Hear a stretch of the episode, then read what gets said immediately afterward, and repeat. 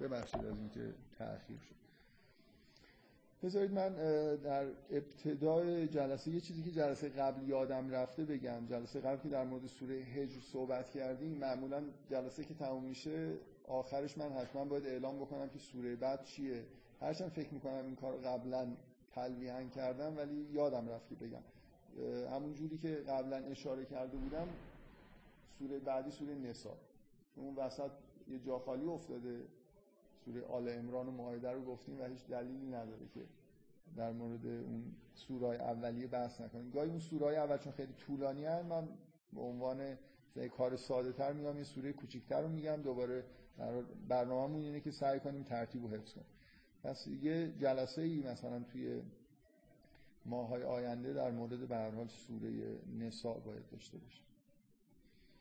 این یه نکته که خارج از بحث امروزه یه خود حاشیه های بحث امروز ممکنه زیادتر از معمول باشه. توی سالهای اخیر همیشه توی دهه محرم یه نکته ای در مورد ماجرای آشورا و اینا سعی کردم بگم هرچند خیلی مختصر. شاید امروز مقدار حجم حرفی که می‌خوام بزنم از دفعات قبلی خورده بیشتره که اشکال نداره دیگه. من, من یه فکر کنم پارسال به همین مناسبت صحبت کردم یا سال قبل سعی کردم بگم که این زنده نگه داشتن یاد این واقعه حالا اگه شکل افراد به خودش نگیره واقعا سعی کردم یه جوری بگم که این انگار جزء مشیت الهیه و خوبه که همه این تو این مجالس و اینا شرکت کنن. حالا اینکه یه ده مثلا نمی‌دونم گرفتن افراد حساب میشه یا نمیشه یا نمی‌دونم. حالا که بعضیا کلا بحثش میدن به تمام طول سال. یه ده دو ماه یا دوازده ماه. یه مقدار این که مردم ایران حالا شیعیان در ایران افراط می‌کنن و توی سالهای اخیر هم خورده بیشتر شده این افراد من شخصا فکر می‌کنم آره این کاملا درست که حالت افراطی داره. یعنی این خارج از سنتیه که امامای خود ما در زنده نگه داشتن یاد آشورا داشتن. که ما یه عالم روایت داریم که مثلا امام جعفر صادق چی کار می‌کنه هیچ وقت حرف این نیست که در تمام طول سال مثلا این کار رو انجام می‌داد. و حتی حرف دهه من ندیدم جایی حرف از این باشه که یه دهه مثلا فرض کنید عزاداری بود و اینا. ولی اینکه در روز آشورا همه اماما یه جور حالت عزاد داشتن فکر می‌کنم خیلی روایات رسیده که اینو تایید می‌کنه. و هر حال حالا من یه نکته می‌خوام بگم که بینابین بحث بحث کردن در مورد امام حسین و واقع آشورا و حجه که یه مقدمه می‌خواد که بد نیست. حالا یه خورده مقدمه ممکنه سیاسی هم باشه. به وقایع مثلا چهل پنجاه سال اخیر به نوعی ربط داشته باشه. یه کتابی وجود داره به اسم کتاب شهید جاوید. کسی هست اسمشو نشنیده باشه یه نفر. بقیه واقعا اگه میپرسیدم چند نفر اسمشو چند نفر اسمشو شنیدن؟ خب هنوز پس این کتاب معروفه. این کتاب ماجرای خیلی خیلی خیلی جالبی داره. و اخیرا شاید داره انگیزه من برای این صحبت یه مقدارم تشدید شده با اینکه آقای استادی که از مدرسین معروف حوزه علمیه قوم و امام جمعه سابقه فکر کنم الان دیگه امام جمعه قوم نیستن ها. تا پارسال نماز جمعه میخوندن. به حالی که از مدرسین خیلی خیلی معروف حوزه هستن. اخیرا یک کتاب 500 600 صفحه‌ای نوشتن تحت عنوان سرگذشت کتاب شهید جاوید. این کتاب اینقدر سرگذشت داره که یه نفر مثلا از علمای بزرگ قوم در مورد تاریخچه این کتاب کتاب بنویسه اونم 500 600 صفحه مثلا در بیش از اینکه حالا خیلی خیلی چیزا توی این کتاب های استادی نیومده. یعنی ایشون بیشتر از نگاه یه آدمی که سرگذشت کتاب و نظر بحثایی که اطرافش شده نه ماجراهایی که اطرافش اتفاق افتاده توی کتابشون گفتن. یه عالمه جریانهای سیاسی اطراف این کتاب گذشته. من حالا این مختصری می‌خوام به این ماجرا اشاره بکنم و بعد به یه مسئله که جز ادعاهای این کتابی که خیلی بحث برانگیز بوده سعی کنم که یه اشاره بکنم. کتاب به این دلیل کتاب خیلی خاصی شد به نظر من نه به دلیل محتواش که حالا من به محتواش اشاره می‌کنم بیشتر به این دلیل که موافقت و مخالفت کردن با این کتاب مثل تعیین مرز بین آدمایی بود که طرفدار انقلاب یا مخالف با انقلاب مذهبی توی ایران بودن. یعنی شما توی حوزه علمی قوم اونایی که مثلا فرض کنید جزء پیروان آقای خمینی محسوب می شدن مثل آقای منتظری آقای مشکینی خیلی ها. کسایی آقای متحری من فکر نمی کنم خیلی آره توی این دستبندی ها بشه گنجون بشه در حال اونایی که انقلابی بودن اکثرا موافق کتاب شهید جاوید بودن و اونایی که انقلابی نبودن و این حرکت انقلابی که از قم شروع شده بود رو خیلی قبول نداشتن اتفاقا به شدت مخالف ایده آقای صالحی نجف آبادی نویسنده کتاب بودن. یکی از ایده های کتاب که این جنجال در واقع بیشتر یه بخشی از جنجال از اونجا شروع شد این بود که امام حسین به قصد گرفتن حکومت قیام کرد. روایت سنتی مذهبی از قیام امام حسین اینه که امام حسین می‌دونست که شهید میشه و بنابراین هیچ قصدی نبود به غیر از اینکه با خون خودش با ریخته شدن خون خودش مثلا دین رو بیمه بکنه. و مقدماتی هم که طی شد مثلا نام نگاری و فرستادن مسلم ابن عقیل و اینا هم یه جوری مثل اینی که حجت تموم بشه یه سری کارهایی که لازم انجام داده بشه انجام بشه.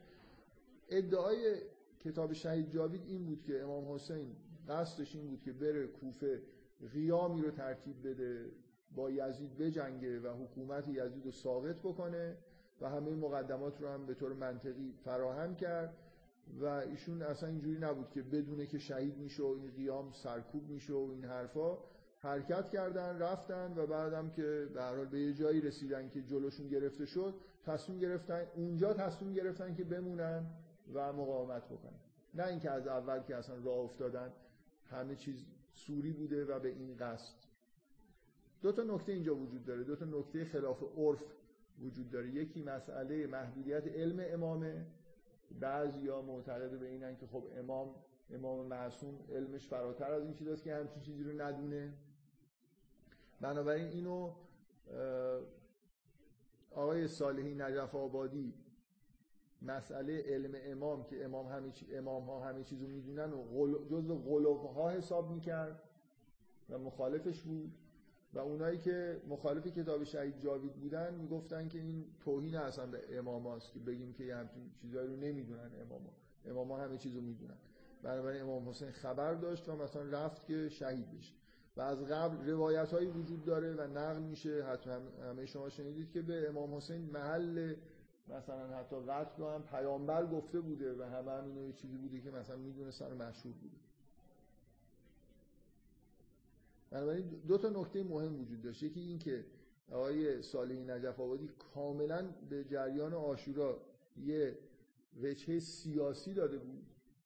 اینکه یه حرکت سیاسی بوده نه یه حرکت عرفانی مطلقا دینی بلکه همونطوری که همه مؤمنین مثلا فرض کنید موظفن که برن اگه حکومت جائر هست بر علیهش بجنگن و ساقطش بکنن امام حسین امکانش رو می‌دید و بر در واقع داشت به وظیفه خودش عمل می‌کرد در جهت جنگیدن با حکومت کفر که این به مذاق انقلابیون خوش میومد که ما هم داریم همون کار رو می‌کنیم ما راه امام حسین رو داریم میریم حکومت مثلا حکومت جوره ما داریم بر علیه حکومت جور میجنگیم.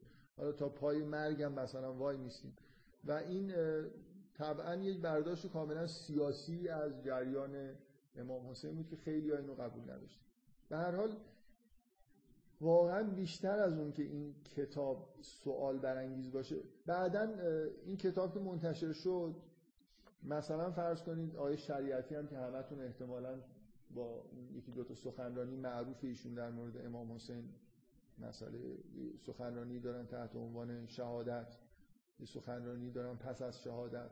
من خیلی یادم نیست که عنوانا چیه. دو سه سخنرانی خیلی معروف دکتر شریعتی کردن. بله. حسین وارث آدم بله. اینا همه در واقع تحلیلایی بودن که طبق معمول دکتر شریعتی هم به همه وقایع و شریعت و به همه چیز یه وجه سیاسی اجتماعی نسبت می‌داد. طبیعیه که شما انتظار داشته باشید که برخورد دکتر شریعتی هم تا حدودی بیشتر از اون حد عرف عام حالت سیاسی داشته باشه. بعد از انقلابیون قبل انقلاب آقای هاشمی نژاد هم یه کتابی نوشته بود.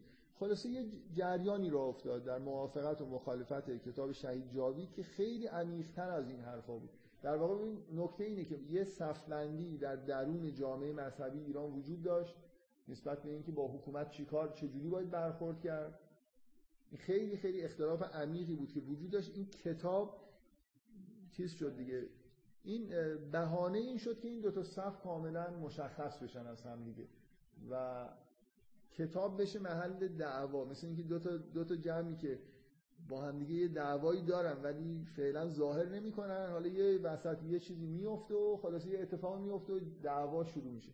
و دعوایی شروع شد. دعوایی که مثلا الان اسناد ساواکی بعد از انقلاب به اصطلاح دست حکومت فعلی افتاده واقعا اسناد جدی وجود داره که ساواک چقدر از این ماجرا خوشحال بوده و دستورایی وجود داره از طرف ساواک که این کتاب رو به تیراژ زیاد چاپ کنید و دستورایی وجود داره که کتابایی که برای این نوشته شده هم چاپ کنید. و حتی یه متنی وجود داره که رسما ابرازش خوشحالی کردن که چقدر خوبه که اینا سر این کتاب اینقدر به جون هم افتادن. برای اینکه به نظر می اومد اون نیروی انقلابی درون به اصطلاح خود جریان مذهبی در داخل خودش داره خونسا میشه دیگه. توسط یه جریان مذهبی دیگه. بنابراین خب طبیعیه که حکومت سیاسی وقت خیلی خیلی از این اتفاق خوشحال بود.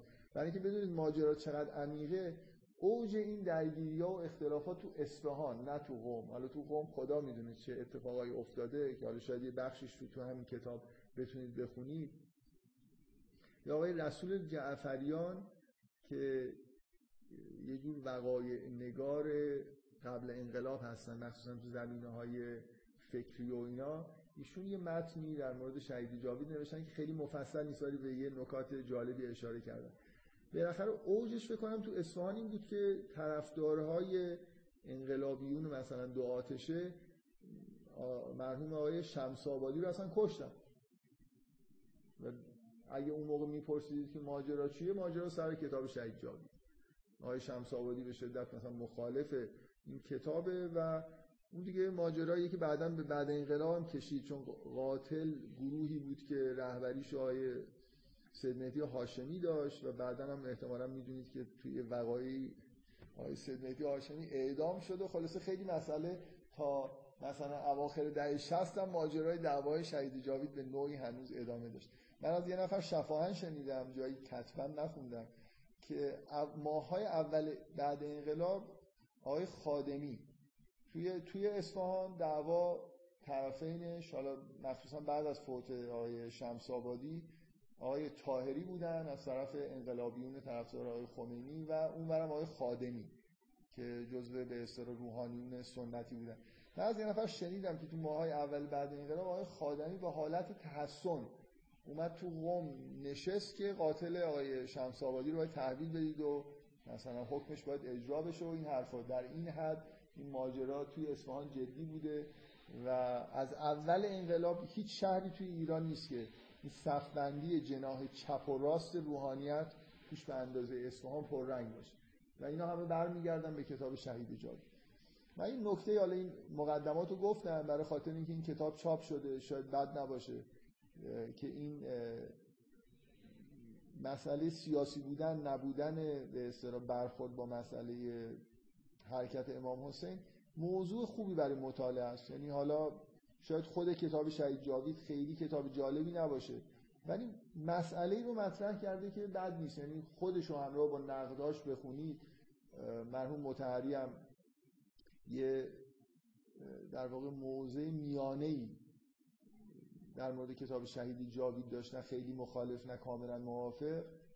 که اینا به هر حال یه چی میگن یه بخشی از تحلیلی در واقع وقایع آشوراست که با کتاب شهید جاوید به اوجی رسیده و هنوزم بالاخره کتاب و نقداش به نظر من خوندنیه. کلا قضاوت کردن در مورد این موضوع جزو مسائلیه که بد نیست یه آدمی که در مورد امام حسین مثلا می‌خواد مطالعه بکنه از این دیدگاه هم مسئله رو بررسی بکنه که چقدر این حرکت سیاسی حساب میشه یا حرکت عرفانی حساب میشه.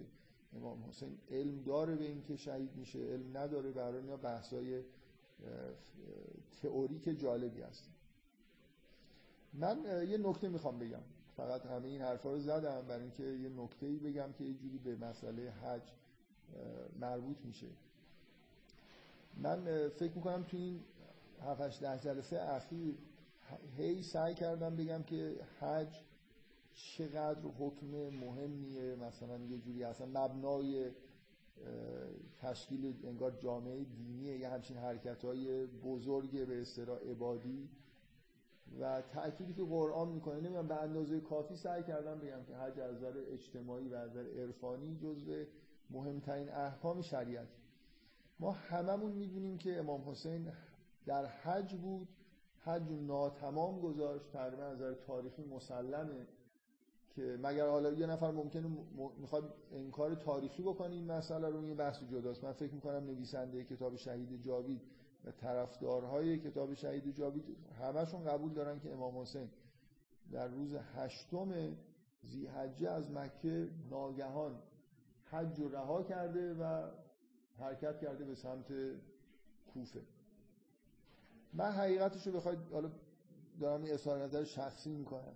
اصلا ذره به عقل من جور در نمیاد که امام حسین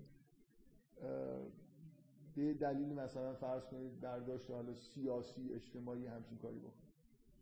من, اصلا نمی‌فهمم چه جوری ممکنه دو روز مونده به من تنها چیزی که می‌فهمم اینه که یه اتفاقی در این حد که یه فرشته از آسمان بیاد به امام حسین بگه برو تا حج ول کنه اینکه یه معادلاتی تو ذهن امام حسین حل شده که من الان هشتم برم مثلا دهم نرم دو روز دیگه چه؟ شما می‌دونید با شطور و اسب و اینا از, از روز هشتم زیحجه تا روز واقع آشورا دو ماه و دو روز حالا مثلا به حسابی سی و یکی دو روز فاصله است. یعنی مثلا این دو روز موندن توی حج اتفاقی میافتاد. بعضیا میگن نمی‌دونم خطر این وجود داشت که امام حسین تو مکه ترور کنه. من, من واقعا هیچ چیزی به من این اطمینان بیشتر از این نمیده که اصلا امام حسین به صورت عادی وارد این ماجرا نشده. مثل اینکه یه چیزی ازش خواسته شده از عالم مثلا فرض کنید به همون طریق شما وقتی که اگه, اگه شاهد این بودید که ابراهیم پسرشو برده داره سرشو می‌بره توجیه سیاسی اجتماعی براش می آوردید یا نه؟ می‌گفتید که این هیچ چیزی نیست به غیر از اینکه دستور اکید از طرف خداوند مستقیما اومده که این همچین کار عجیبی داره می‌کنه. به نظر من ترک کردن حج در یه دو روز مونده به پایان مثلا مراسم دو سه روز مونده به پایان مراسم در همین حد عجیبه که شما بخواید یه توجیه بکنید که امام حسین مثلا پیش خودش حساب کرده که زودتر برم که مثلا به کوفه برسم. مثلا نمی‌شد یه دو سه روز صبر بکنن با اسبای تندرو مثلا چهار دو سه روز صبر می‌کردن شاید شطور و اسب بیشتر گیر می آوردن زودتر هم می‌رسیدن. یعنی به نظر من این اتفاقا برای من نشانه اینه که ماجرا ورای اینه که یه تصمیم گیریه. یعنی به نظر من کتاب شهید جاوید می‌خواد بگه که یه چیز پشت اینه یه حرکت زمینیه در واقع. تا روزهای آخری که آسمانی میشه. نمی‌دونم اصلا آقای صالحی نجف آبادی خدای نکرده منظورش این نیست که قداست این حرکت و شهادت امام حسین ذره کم کنه. ایشون میگه حرکت اینجوری بوده که یه حرکت همونطوری که حضرت علی مثلا تصمیم می‌گیره که بره به جنگ منافقین مثلا جنگ سفین جنگ مثلا با خوارج میجنگه در نهروان. این هم همینطوری امام حسین می‌بینه که یزید مثلا به حکومت رسید و شرایط آماده است برای اینکه جنگی که امام حسین مثلا صلح کرده الان مردم ناراضی هن. مردم کوفه هم از من دعوت کردن بنابراین من میرم که لشکری تهیه بکنم با یزید بجنگم من نمی‌فهمم که یه همچین تصمیم گیری چجوری توجیه می‌کنه که امام حسین حج خودش رو ناتمام بذاره و حرکت کنه به سمت کوفه و واقعا احساس من اینه که امام حسین از نظر معنوی در حد انبیایی که ما توی قرآن می‌بینیم هست اگه فرشته وحی بهش نازل نمیشه در حد این هست که الهامات اکید غیبی داشته باشه و من هیچ چیزی نمی‌فهمم از این حرکت به غیر از اینکه ماجرا از همون روز اول که ایشون داره حرکت می‌کنه تحت یه الهام خیلی روشنی براشون هست و برای من یه خورده بعیده که ایشون پایانش هم ندونه که رسیدن به کوفه است یا مثلا متوقف شدن. من نمی‌خوام بگم که از این مسئله اینجوری اکیدن استنباط میشه که امام حسین تا آخرش هم می‌دونه. ولی من فکر می‌کنم که از شروعش مسئله غیر عادی یعنی این شکلی نیست که یه معادلات سیاسی مثل مثلا فرض کنید جنگایی که حضرت علی می‌کرده. من لزومی نمی‌بینم معتقد باشم به اینکه حضرت علی هر جنگی که می‌رفتن با معاویه یا نمی‌دونم با خوارج حتما الهام غیبی بهشون شده باشه. خب مسئله روشنه دلیلی نداره که الهام. وقتی که آدم با عقل خودش به راحتی تشخیص میده که یه کار رو باید انجام بده چه حاجت به اینه که اصلا الهام الهام غیبی یه جاییه. خب شما انتظار ندارید حضرت ابراهیم با مثلا عقل خودش تشخیص بده که الان وقتشه مثلا من اسماعیل ببرم به قربانگاه. این احتیاج به این یه حرکتی تا این حد عجیب احتیاج به یه چیز داره دیگه. یه جوری خداوند باید اسپانسرش باشه باید یه نفر بفرسته یه چیزی رو من واقعا این یه چیزی توی کل این وقایع هست اونم حرکت امام حسین از روز هشتم از مکه است. من ذره به عقلم جور در نمیاد که این با محاسبات دنیایی امام حسین به این نتیجه رسیده باشه و حرکت کرده باشه. در حالی که می‌دونه این می‌تونه عامل تبلیغات در علیهش باشه. بنابراین اگه شما ذره یه نفر مثلا شم سیاسی خودشون می‌خواد به کار ببره خب خود این یه مسئله است دیگه. به مردم گفتم ببینید این اصلا کافر شده حج و ول کرده اومده. می‌دونی منظورم چیه؟ از از یه آدم سیاسی خود این حرکت کاملا مضر. اگه می‌خواد مثلا حکومت رو بگیره. من به عقلم جور در نمیاد واقعیتش که امام حسین حرکت رو این شکلی شروع کرده باشه که نشسته باشه. فکر کرده باشه به این نتیجه رسیده باشه. به نظر من بیشتر به عقل جور در میاد. اگر به اعتقادات من لازم نمی‌بینم که معتقد باشم که مثلا ائمه همین چیز رو می‌دونن. ولی به به قداست ائمه من می‌خوام بگم با مینیمم شیعه بودن. شما به یه به قداست ائمه اعتقاد داشته باشید که اینا انسانهای خیلی برجسته ای هستن. مثلا از نوع آدمایی که در قرآن ما به عنوان انبیا می‌شناسیم. اینا ادامه مثلا سلسله. من فکر کنم این مینیمم شیعه بودن اینه که شما حضرت علی و اماما رو آدمای خیلی برجسته ای بدونید از نظر معنوی. من فکر نمی کنم یه آدم برجسته از نظر معنوی با یه سری محاسبات این شکلی حج رو ترک بکنه مگر اینکه ماجرا ورای این چیزای زمینی باشه که ما می‌بینیم. به هر حال حرف من اینه که اگه این حرکت وجه سیاسی هم داره می‌تونه داشته باشه و اگه حتی قبول بکنید که ائمه لزوما همه چیزو نمی‌دونن ولی من شخصا مخالف این هستم که حرکت امام حسین به سمت کوفه رو یه حرکت عادی سیاسی اون طوری که فضای حالا ممکنه خود آقای صالحی نجف آبادی که زنده بود مثلا می‌گفت که خب من منظورم این ولی فضای کتاب شهید جاوی یه خورده ماجرا رو به نظر من بیش از اندازه زمینیش می‌کنه. یعنی تبدیلش می‌کنه به یه حرکت تا, تا روزای آخر. البته خب ایشون هم مثل هر کسی معتقده که امام حسین در یه در روزای آخر تصمیم گرفت که اونجا شهید بشه. یعنی ترجیح داد که شهید بشه و بیعت نکنه مثلا. ولی از ابتدا اصلا نمی‌دونست و به این قصدان حرکت نکرد. حرکت کاملا حرکت طبیعی و زمینی بوده. مثل اینکه مثلا فکر کنید حضرت علی رفته به جنگ خوارج. که لزوما ما دلیل نمی‌دونید معتقد باشیم که حرکت های مثلا فرض کنید امام صلح امام حسن یا رفتن به جنگ اینا الهام غیبی توش بوده اینا می‌تونه محاسبات خیلی معقول و ساده ای داشته باشه. شما سوال دارید.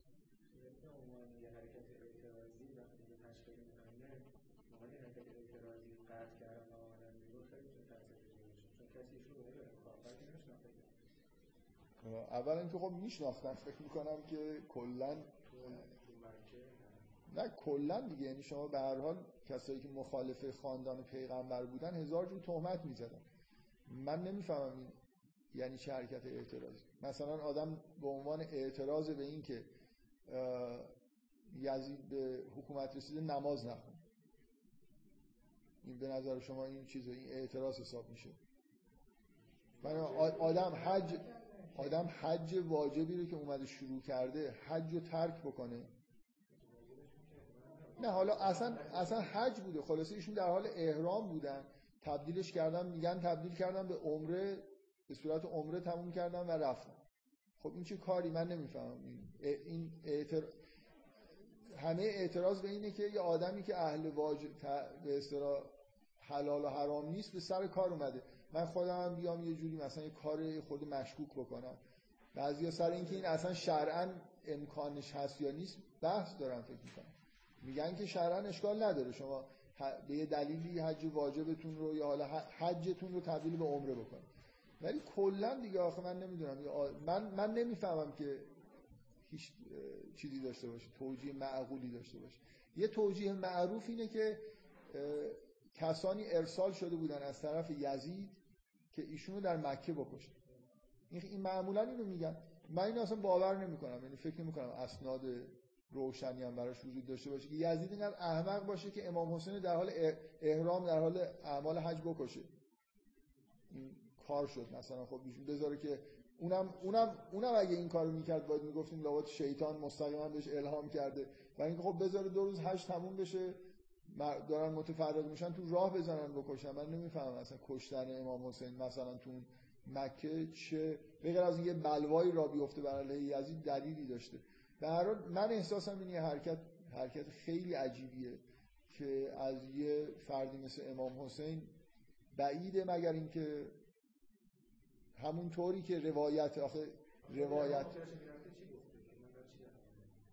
خود امام که داشته می‌رفته خب خیلی روایت های چیزی وجود داره. خب امام, امام که قطعا اعلام می‌کنه که دارم میرم برای امر معروف و نهی از منکر. است حرفی نیست که امام برای خود واضحه که امام برای چی داره میره. امام داره میره که مثلا با حکومت یزید مخالفه. نمی‌خواد بیعت کنه و قصد سر ناسازگاری داره. نمی‌خواد. یعنی در واقع منطقی خیلی روشنه. امام میگه که شما معاهده صلحی رو با برادر من بستید. نقضش کردید. بنابراین صلح تموم شد.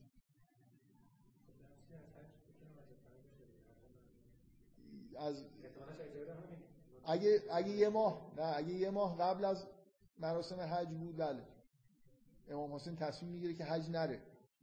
ولی اینکه در روز ما قبل عرفه حج رو ترک بکنه یه بحث جداست. شما شما میگی که دو سه روز کم و زیاد مثلا فرض کنید اینقدر موثره در حالی که قراره که سی روز حداقل راه بیان تا به کوفه برسن. این متوجه از این نکته چیه؟ خب همین من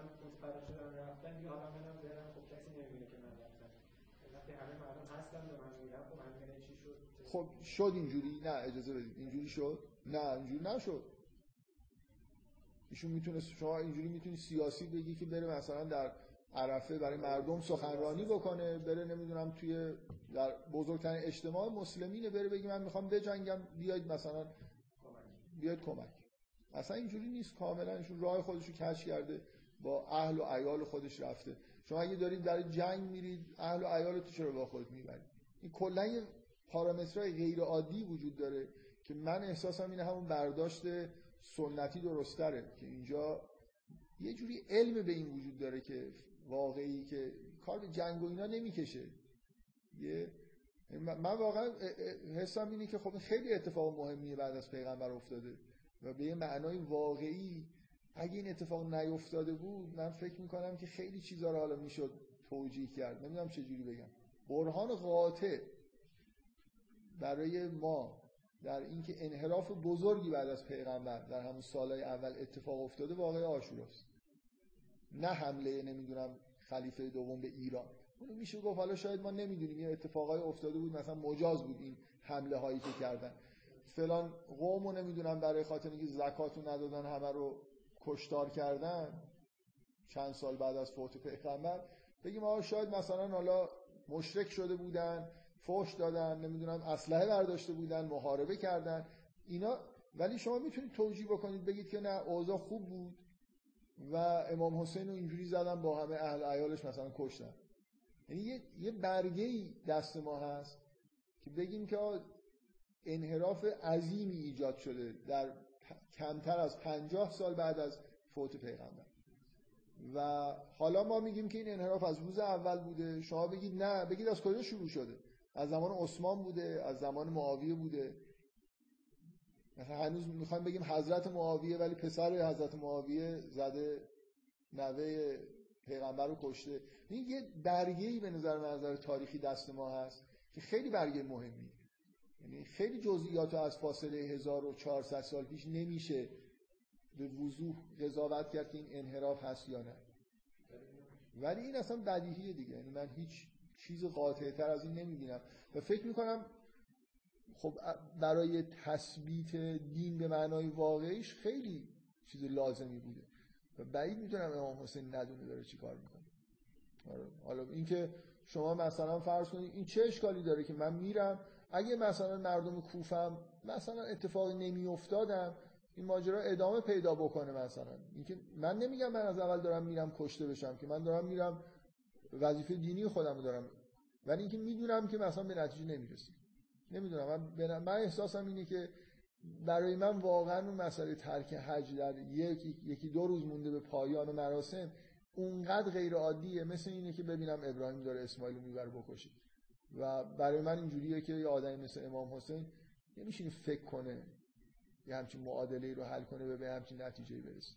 من حرفم اینه که این مسئله حج ناتمام برای من نشانه خوبیه که ماجراها ماجرای عادی نیست. حالا ممکنه شما برداشت براتون اونقدر قاطعه که برای من هست نباشه ولی لااقل این مسئله مسئله قابل فکر کردن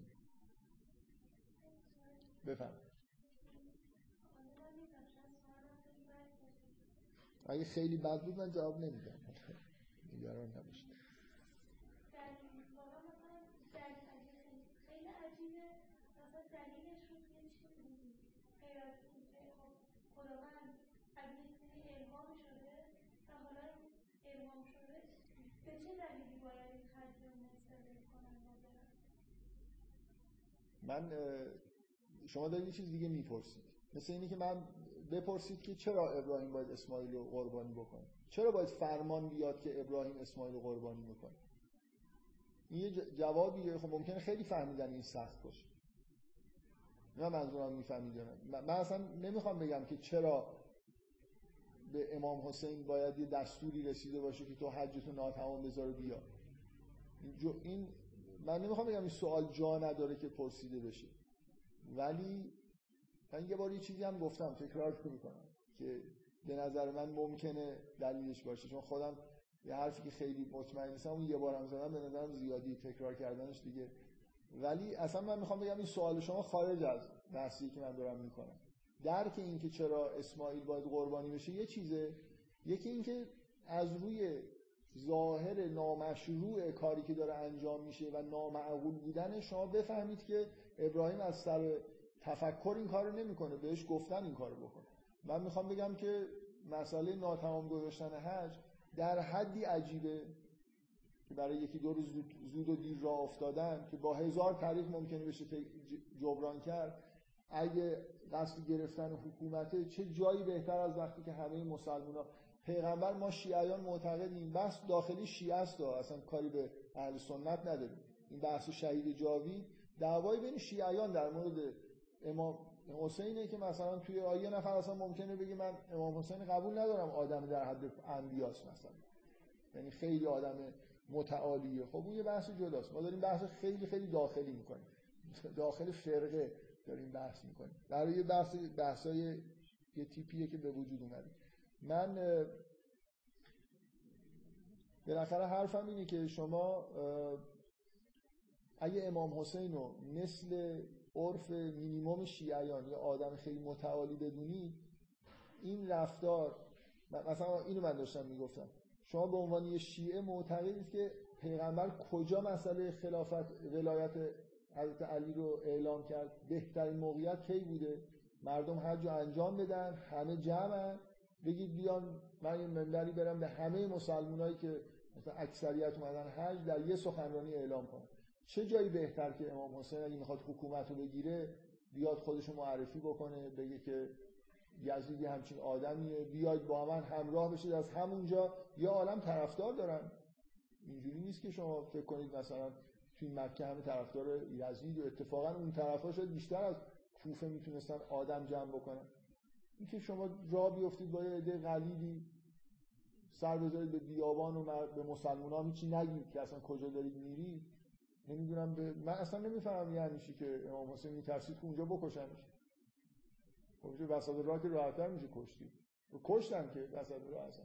راحتتر میشه کشت که خیلی راحت هم کشتن دیگه به یه معنایی. یعنی چی تو این مکه میترسیده که ترور بشه مثلا. خب یه عده محافظ برای خودش بزنه. اصلا من نمی‌فهمم این چیزا این بحثا. چه سند تاریخی وجود داره؟ واقعا اسناد معتبری ما داریم که میگن که یه در یزید فرستاده بوده که اونجا امام حسین بکشن. من باورم نمیشه.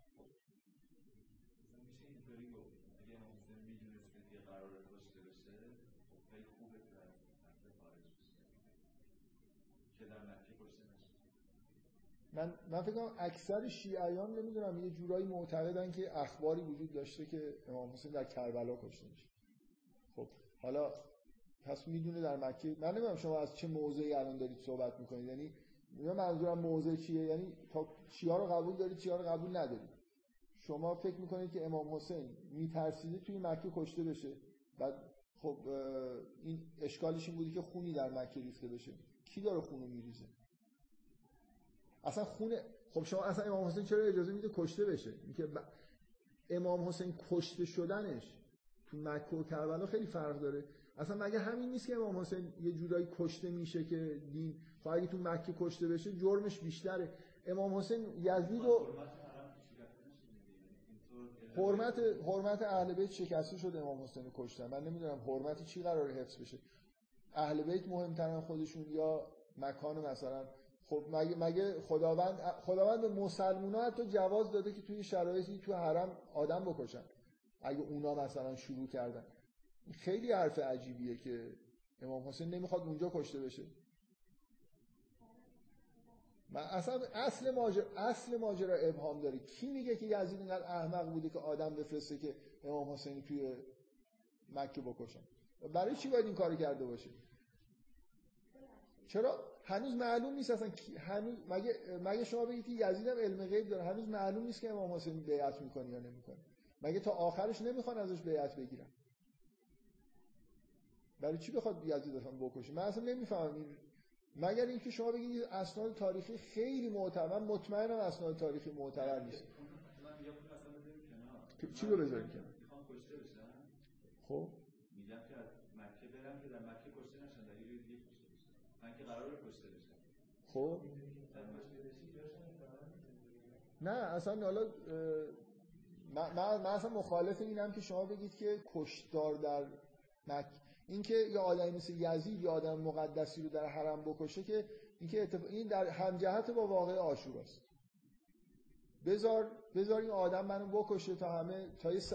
اینم ما خ... ما الان ما اصلا کلا به نظر من از واقع آشورای سندی دستمون رسیده از اینکه انحرافات عظیمی به وجود اومده. اگه تو مکه هم میکشتن شاید این سند اینجوری متقنتر هم می‌شد. به نظر من نمی‌شد. یعنی همین که هفتاد دو نفر اونجا کشتن خیلی واقع عظیم تریه برای اینکه به نظر من حرمت این آدم ها از حرمت حرم هم یه جورایی بالاتر. نه من من نفهمیدم پیشنهاد شما جان؟ آره دیگه.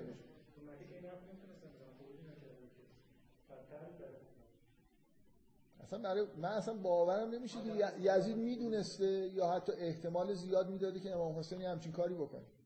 من فکر می‌کنم همه این وقایع یه جوری در واقع به تدریج اونا به تدریج فهمیدن چی به چیه و سعی کردن از امام حسین بیعت بگیرن. اینجوری نبود که بدونن که یعنی من دلیل کافیه. شما یزید رو باید تصمیم گیریاشو سیاسی چیز کنید دیگه. نگه ف... اون که فرشته نمیومد بهش بگه که بگید غیر من اصلا نمی‌فهمم یزدی چجوری ممکنه به تصمیم سیاسی رسیده باشه که امام حسین رو قبل از هر ماجرایی بکشه. چه اتفاقی میفته بیشتر جنگ را میفته احتمالا. نمی‌دونم من هیچ انگیزه ای نمی‌بینم. فکر نمی کنم سندی هم وجود داره. بله؟ بله؟ میگه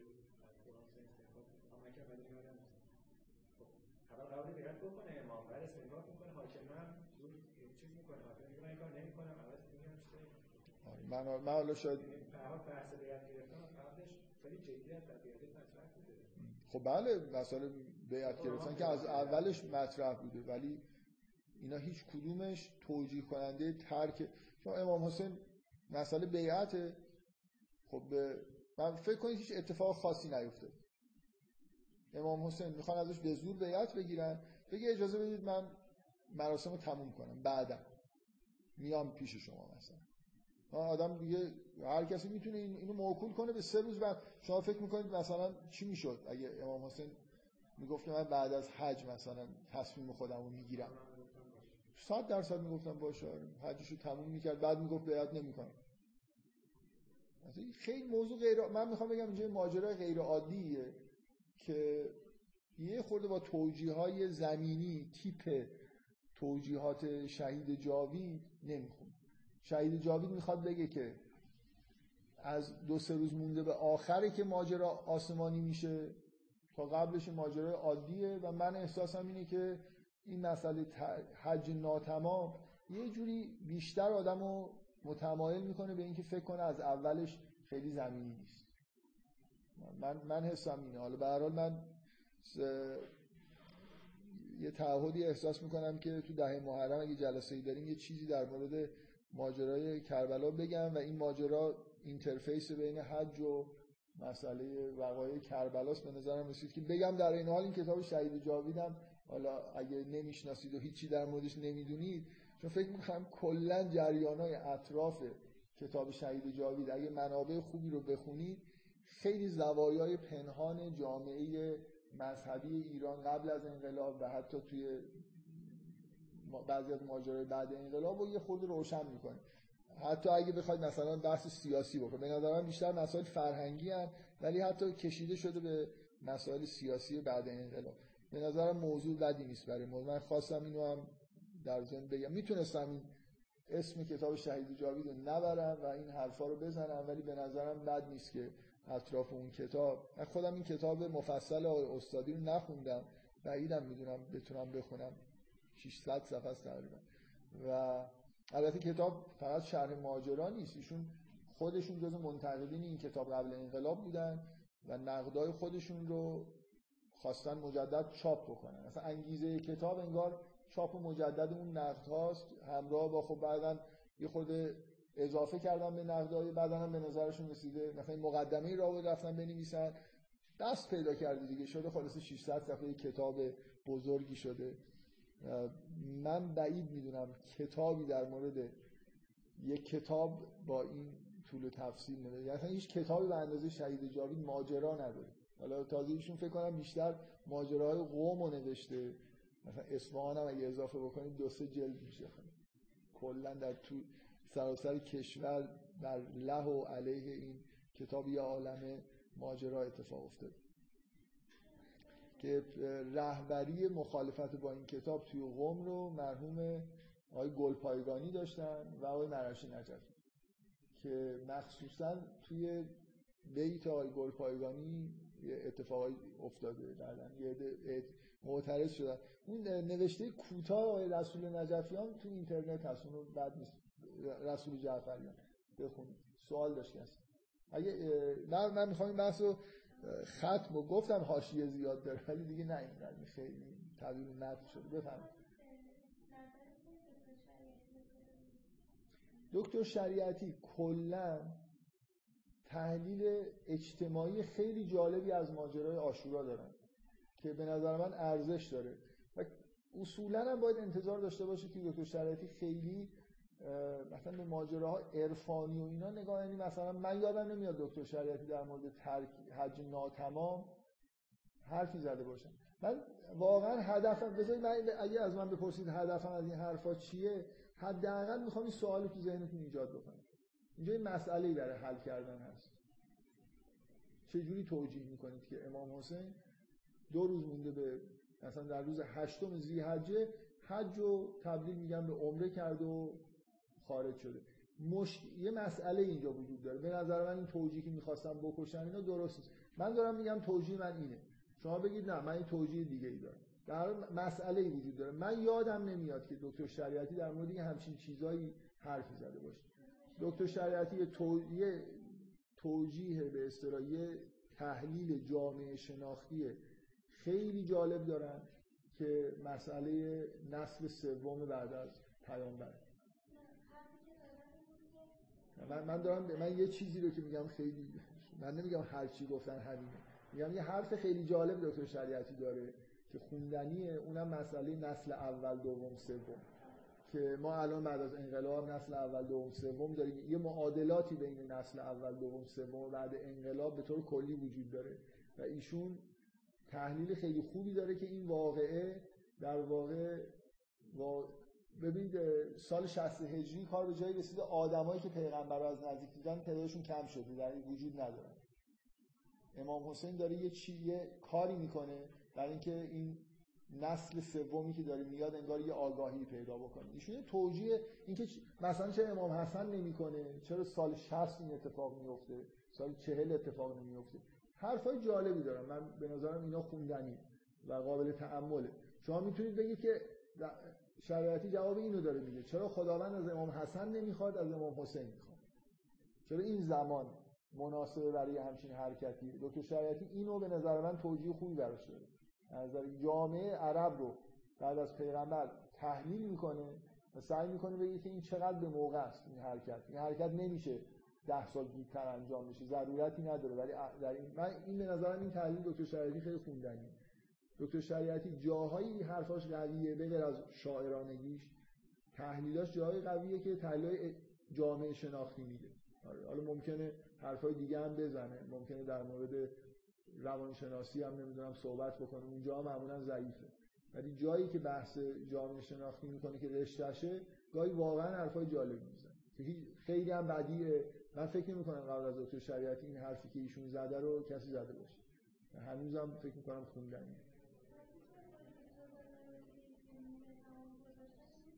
من نخوندم.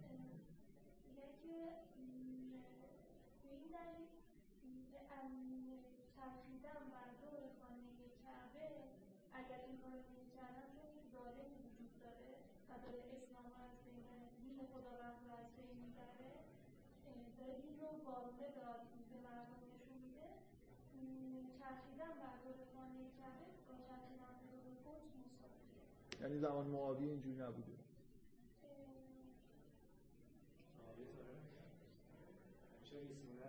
یعنی سالهای بعدی که یزید سر کار بود بعد از اینکه امام حسین کشته بود چی؟ می‌شد حج رفت. همه امام حج رفتن. من نمی‌دونم این چه توجیهی. همون یه سال فقط. سال اول حکومت یزیده که حج اشکال داره. توجیه ضعیفیه. همون شما همون قسمت های جامعه شناسی دکتر شریعتی رو بخونید دقت بکنید حرفای خیلی خوب به نظر من حالا ممکنه توی جامعه عرب یا مثلا خارج از حیطه مسلمان هم حرفای خوب این شکلی زده باشن. من ندیدم. ولی واقعا تو متنای فارسی به نظر من ایشون هم پیشرو بوده و همین که خیلی چیز خوبی داره. دریافتای خوب از جامعه بعد از پیامبر داره و تحلیل های خوبی میده از جمله تحلیلش در مورد حرکت امام حسین. خب فکر کنم چیز کنیم بحث حاشیه‌ای رو تموم بکنیم. من قرار من اینه که مثلا قرارم این بود که نصف این جلسه یه بحثایی بکنم بعدا برم بخش حج سوره حج رو که نخوندیم رو بخونم. بذارید ولی این چیزایی که یادداشت کردم و دو تا نکته دیگر هم بگم.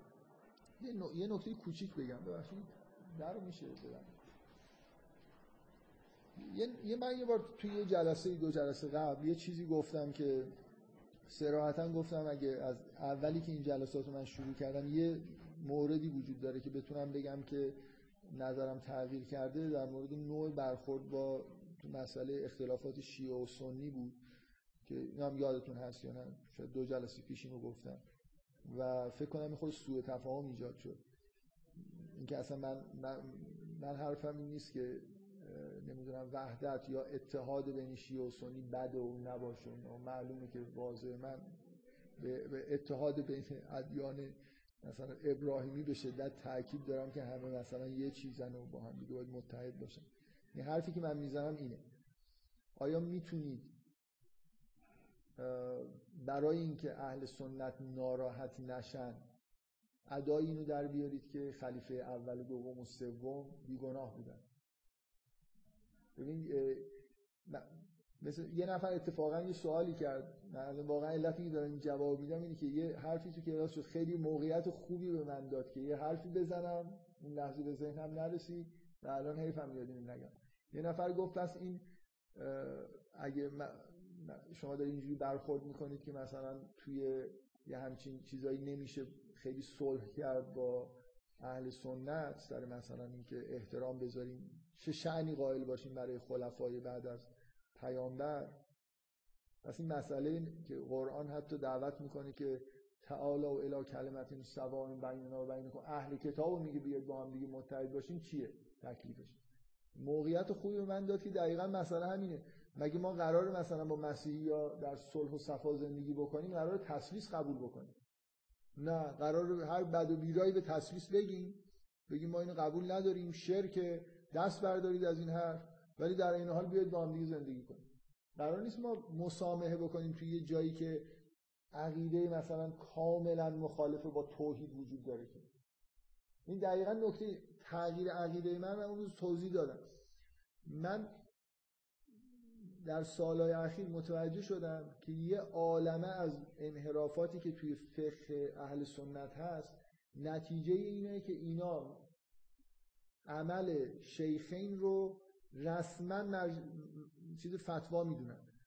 یعنی فتوا دادن از روز اول امامای اهل سنت فتوا دادن به دلیل اینکه شیخ مثلا شیخین این کارو کردن پس این کارو باید میشه کرد. فلان کارو گفتن نکنید پس نمیشه کرد.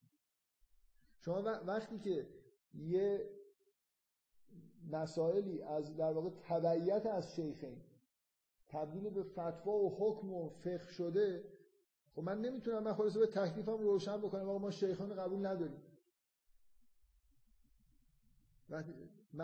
مثلا این احترام اینکه احترام بذاریم بعد کار به اینجا برسه که بس نتونیم بگیم که فلان کاری که کردن غلطه یعنی اگه من بگم شیخ این کار اشتباه زیادی کردن بی احترامی حساب میشه از نظر اهل سنت. خب بشه. این مثل اینی که شما بگید که اگه مثلا تصویص غلطه بی احترامی به ما حساب میشه خب بشه. اینکه من حرفم اینه تا کجا می‌خوایم احترام بذاریم و دنبال اتحاد باشیم؟ من می‌خوام با مسیحی ها و یهودی ها متحد باشم ولی نمی‌خوام هر چی چرندیات اصلا وارد دینشون شده انحرافات قبول بکنم. اتفاقا در این اون باب گفتگو هم بازه. من میگم که این تسلیس اصلا مخالف با اصل توحید. و شما مگه تو قرآن اینو نمی‌بینید در عین حال احترام به اهل کتاب و بیاید با هم دیگه در چیزی که مشترکیم مثلا اتحاد داشته باشیم و این حرفا در عین حال کوتاهی در شدت عمل نسبت به عقیده تسلیس شما تو قرآن نمی‌بینید دو سه بار با شدیدترین لحن ممکن در مورد تسلیس صحبت شد. من حرفم اینه که شاید مثلا هشت سال قبل من فکر می‌کردم که حالا میشه یه جوری مسئله شیخین رو اصلا مطرح نکرد. حالا چه دلیلی داره؟ ما بیایم مثلا سر شخصیت دو تا آدمی که حالا دیگه موقعی بودن و رفتن اینا بحث بکنیم. آره حالا از من لازم نیست در مورد شخصیتشون بحث بکنیم. ولی اگه مسئله احترام به شیخین شیخین رو می‌خوان مثل امام های شیعه نسبت به اماماش احساسی داره که مثلا امام جعفر صادق اینجوری گفته پس ما یه فقه مثلا جعفری داریم که ایشون گفته پس واجبه که اون کارو بکنیم. اگه اینجوری اهل سنت می‌خوان برخورد بکنن نسبت به شیخین و از اولش ما باید بگیم که ما اینو قبول نداریم. می‌خواید حالا ما یه بار اینه که شما بگید که واجبه مثلا بد و بیرا گفتن اینا رو حالا می‌خواید بذارید کنار. ولی اینکه اینجا یه انحرافی به وجود اومده. من شخصا میگم که این ماجرای آشورا انحرافش از کجا؟ نه از یزید نه از معاویه است از همون روز اول. شیعه همینو میگه دیگه. از روز اولی که پیامبر از دنیا رفت یه انحرافی به وجود اومد. یعنی کسایی که اهلش نبودن حاکم شدن. و پنجاه سال بعدم منجر به واقعی مثل آشورا شد. حضرت علی هم حالا کشته شد. اونا رو میشه یه جوری گفت که حالا یه آدم احمقی که اصلا جزء بنی امیه هم نبوده زده.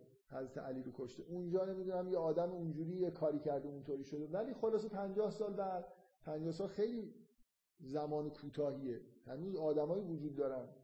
ولی اینکه تعداد کم شده. آدمایی که پیغمبر رو دیدن امام حسین تو بغل پیغمبر دیدن. حرفایی در مورد خاندان. بابا اصلا تو قرآن یه کلمه نوشته که من هیچ اجری از شما نمی‌خوام الا المودت فی القربا میگه اینکه قربای از نزدیکتر از مثلا امام حسین و خاندان مثلا نوه های پیغمبر بین مسلمان کسی زندگی نمی‌کنه. مثلا قراره که ما در مقابل مثلا زحمتی که پیغمبر کشیده بهشون مودت داشته باشیم. در من حرفم اینه که اتحاد با اهل سنت هم مثل اتحاد با ادیان دیگه و نمیشه شما وقتی که اونا عمل شیخین رو مرجع فتوا می‌دونن بیا یه جوری اینو ردش بکنید. یعنی یه جوری نادیده بگیرید اختلافی که وجود داره. یه اختلافی وجود داره اختلاف خیلی هم جدیه. اونم اینه که ما به هیچ وجه اون شعنی که برای مثلا امام قائل هستیم و مطلقا برای شیخین قائل نیستیم. و هیچ فتوایی اصولا ما قبول نداریم که بنا به اینکه بعد پیغمبر فلان کارو کردن پس میشه کرد. اینکه ائمه سکوت کردن مطلقا معناش نیست که تقریر کردن. برای اینکه اماما خلافت و مثلا شیخین هم تقریر کردن. معنیش نیست که قبول دارن. اینکه اماما خیلی اعتراضا رو نکردن به خیلی حرفایی که میگن که نمی‌دونم رفتن بالای منبر گفتن که نمی‌دونم زمان پیغمبر این حلال بوده من الان حرام می‌کنم و اینا. اینکه مثلا بلند نشدن سراحتا مثلا بگن تو غلط می‌کنی که این کار می‌کنی معنیش نیست که تایید کردن به نظر من اختلاف چون وارد فقه شده. چون وارد در واقع عقاید شده حتی. باید جلوش وایستاد. اگه فقط مثلا اینه که یه مثلا یه آدمی بگید که در بعد از پیغمبر هست اهل سنت خیلی آدم مقدسی میدوننش شیعه آدم خوبی نمیدوننش. مثلا یه آدم فرعی من نمی‌دونم اسم کسی به ذهنم نمیاد. ابا هریره. حالا ابا هریره هم چون حدیث میگه خود مسئله یه آدمی که حالا حدیثی هم نگفته باشه آدمی اونا خیلی بهش احترام می‌ذارن ما میگیم آدم شیطان صفتی. بود خب این دارو میشه اصلا بگیم ما نگیم برای اینکه دعوا نشه ما چی کار داریم؟ حالا یه آدمی بوده آدم بدی بوده یا خوبی بوده مثلا چه لزومی داره ما دعوا سرش را بندازیم؟ ولی به نظر من سر مسئله خلفای بعد پیغمبر مشکلی وجود داره مشکل اساسی وجود داره. نمیشه دعوا را ننداخت یعنی نمیشه شما بگید که ما به اینا مثل اماما مثلا احترام می‌ذاریم. حالا موضوع من روشن دیگه. من, من میگم که مسئله نوع احترامی که اهل سنت به شیخین دارن می‌ذارن و میزان تأثیری که این احترام روی فتواهای فقهی و عقایدشون گذاشته در حدیه که شما نمی‌تونید با این عقاید مخالفت بکنید بدون اینکه اونا احساس توهین به شیخین بکنن. بنابراین من مستقیما ممکنه به شیخین توهین نکنم ولی تک تک حرفایی که از شیخین نقل شده وارد فقه شده رو مطلقا وای نیستیم تا آخرش که اینا باید پاک بشه. یعنی قبول نداریم که اونا حرفی زدن مثلا کاری کردن وارد نمی‌دونم شریعت اسلام میشه دعوا, دعوا به نظر من دعوای عقیدتی و شریعت و این حرف یعنی مثلا از حد قضاوت کردن در مورد شخصیت آدم گذشته که بشه کوتاه اومد. من هشت سال پیش عمق ماجرا رو فکر می‌کنم نمیفهمیدم. برای همین خیلی موزم این بود که حالا تا جایی ممکن اصلا حرفی از این چیزا نزنیم. برای چی یه عده مثلا میان مثلا این اختلافات مطرح می‌کنن. یه ماجرای سیاسی تاریخی بوده گذشته. ولی هر چی گذشته می‌بینم که نه اصلا این مسئله اصلا نگذشته. یعنی اکثر مشکلاتی که ما از نظر اختلافات عقیدتی و فقهی و اینا با اهل سنت داریم واقعا برمیگرده به این نوع احترامی که برای شیخین می‌ذارن به هر حال اتحاد من میگم اتحاد مرزاشو دارم میخوردی جابجا می‌کنم. حرف از این نمی‌زنم که دنبال اتحاد نباشه. یه میگن یه اختلافی هست بین دعوت به وحدت و اتحاد. اتحاد یعنی ما با هم دیگه در عین که اختلاف داریم با متحدیم. مثلا می‌خوایم بریم یه کاری بکنیم نمیگیم. وحدت یعنی اینکه اصلا عین هم دیگه بشیم. ما دنبال وحدت نباید باشیم باید دنبال اتحاد باشیم اختلافاتمون هم سر جای خودش. بذارید من یه نکته دیگه ای که فکر می‌کنم به دلایلی خیلی ضرورت داره که در موردش بیشتر بحث بشه چون به بحثایی که بعدا در واقع مثل بحثی که میشه چند جلسه تاخیر انداخت. یعنی من حرفایی زدم در مورد تشکیل جامعه دینی. اساسش مبناش این بود که مثلا فرض کنید یه ماجرایی مثل عبادت بزرگ ظاهر شد ظاهر شده ای مثل حج که آدمای موحد مثلا یه جایی جمع بشن جمعیت های هزاران نفری مثلا تشکیل بدن. و جامعه دینی به وجود بیارن یعنی جامعه ای که قصدش اینه که مثلا احکام خدا رو اجرا بکنه و در راه خدا مثلا توحید رو رعایت بکنه و این حرفا این خود به خود می‌تونه نتیجهش این باشه که یه درگیری های سیاسی بین جوامع غیر دینی با جامعه دینی پیش بیاد.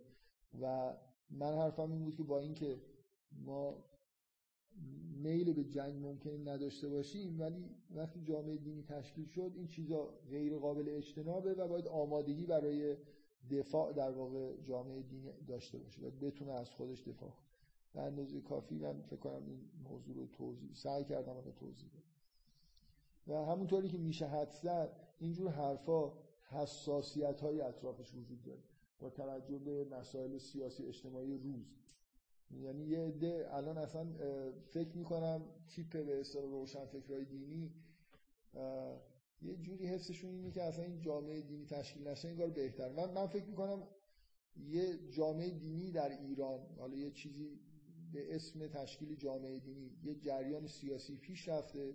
از نظر خیلی خیلی به جای بدی رسیده و توی شرایط حاضر اصلا احساسشون این شده که ول کنیم این حرفا رو. اصلا حکومت اسلامی چی و اینا مثلا؟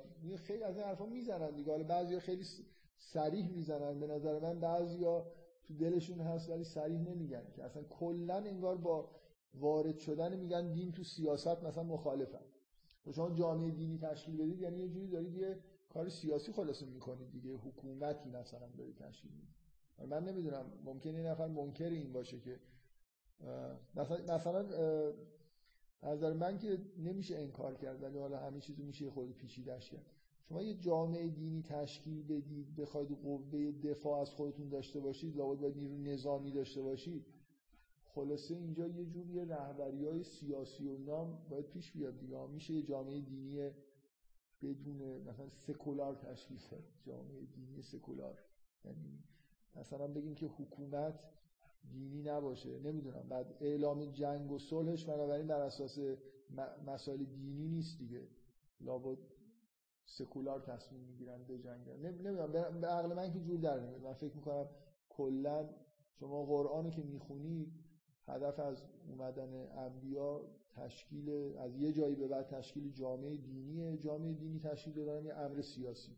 بنابراین طبعا تو جامعه دینی دین و سیاست با هم یه جورایی قاطی میشه.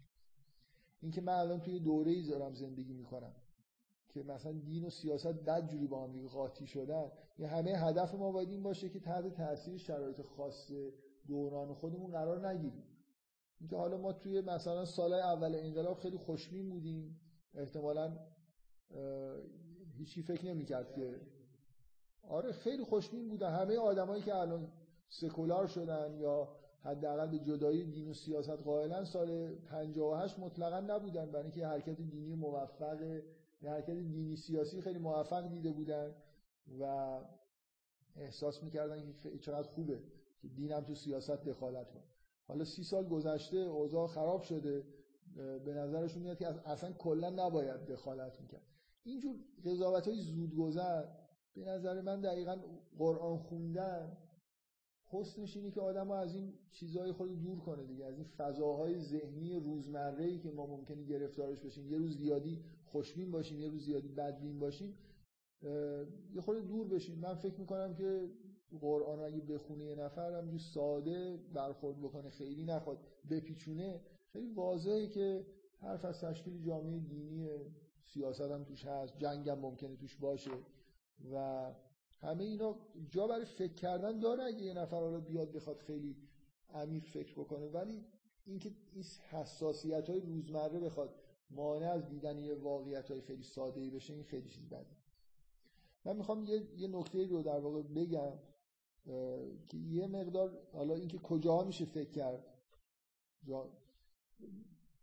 شما توی بحث‌های علمی یه چیزی رو یاد گرفتید. برای اینکه یه مسئله رو خوب بفهمید و تحلیل بکنید خیلی وقتا بهترین راه اینه که یه آدم حواشی رو اول حذف کنید. شما می‌خواید مثلا فرض کنید قوانین مکانیک رو بنویسید. میان میگن فرض کن یه ذره مادی وجود داره که توی خلا مثلا یه نیروی بهش وارد میشه معادلات اینو بنویسید نمیان از اول بگن آقا یه برگی می‌خواد از درخت بیفته یه شکل عجیب و غریبی توی سیال می‌خواد سقوط بکنه حالا بیا معادلات اینو بنویس. این یعنی ده سال بعد از اینکه مقدمات یاد گرفتی هم شاید نتونی بنویسی.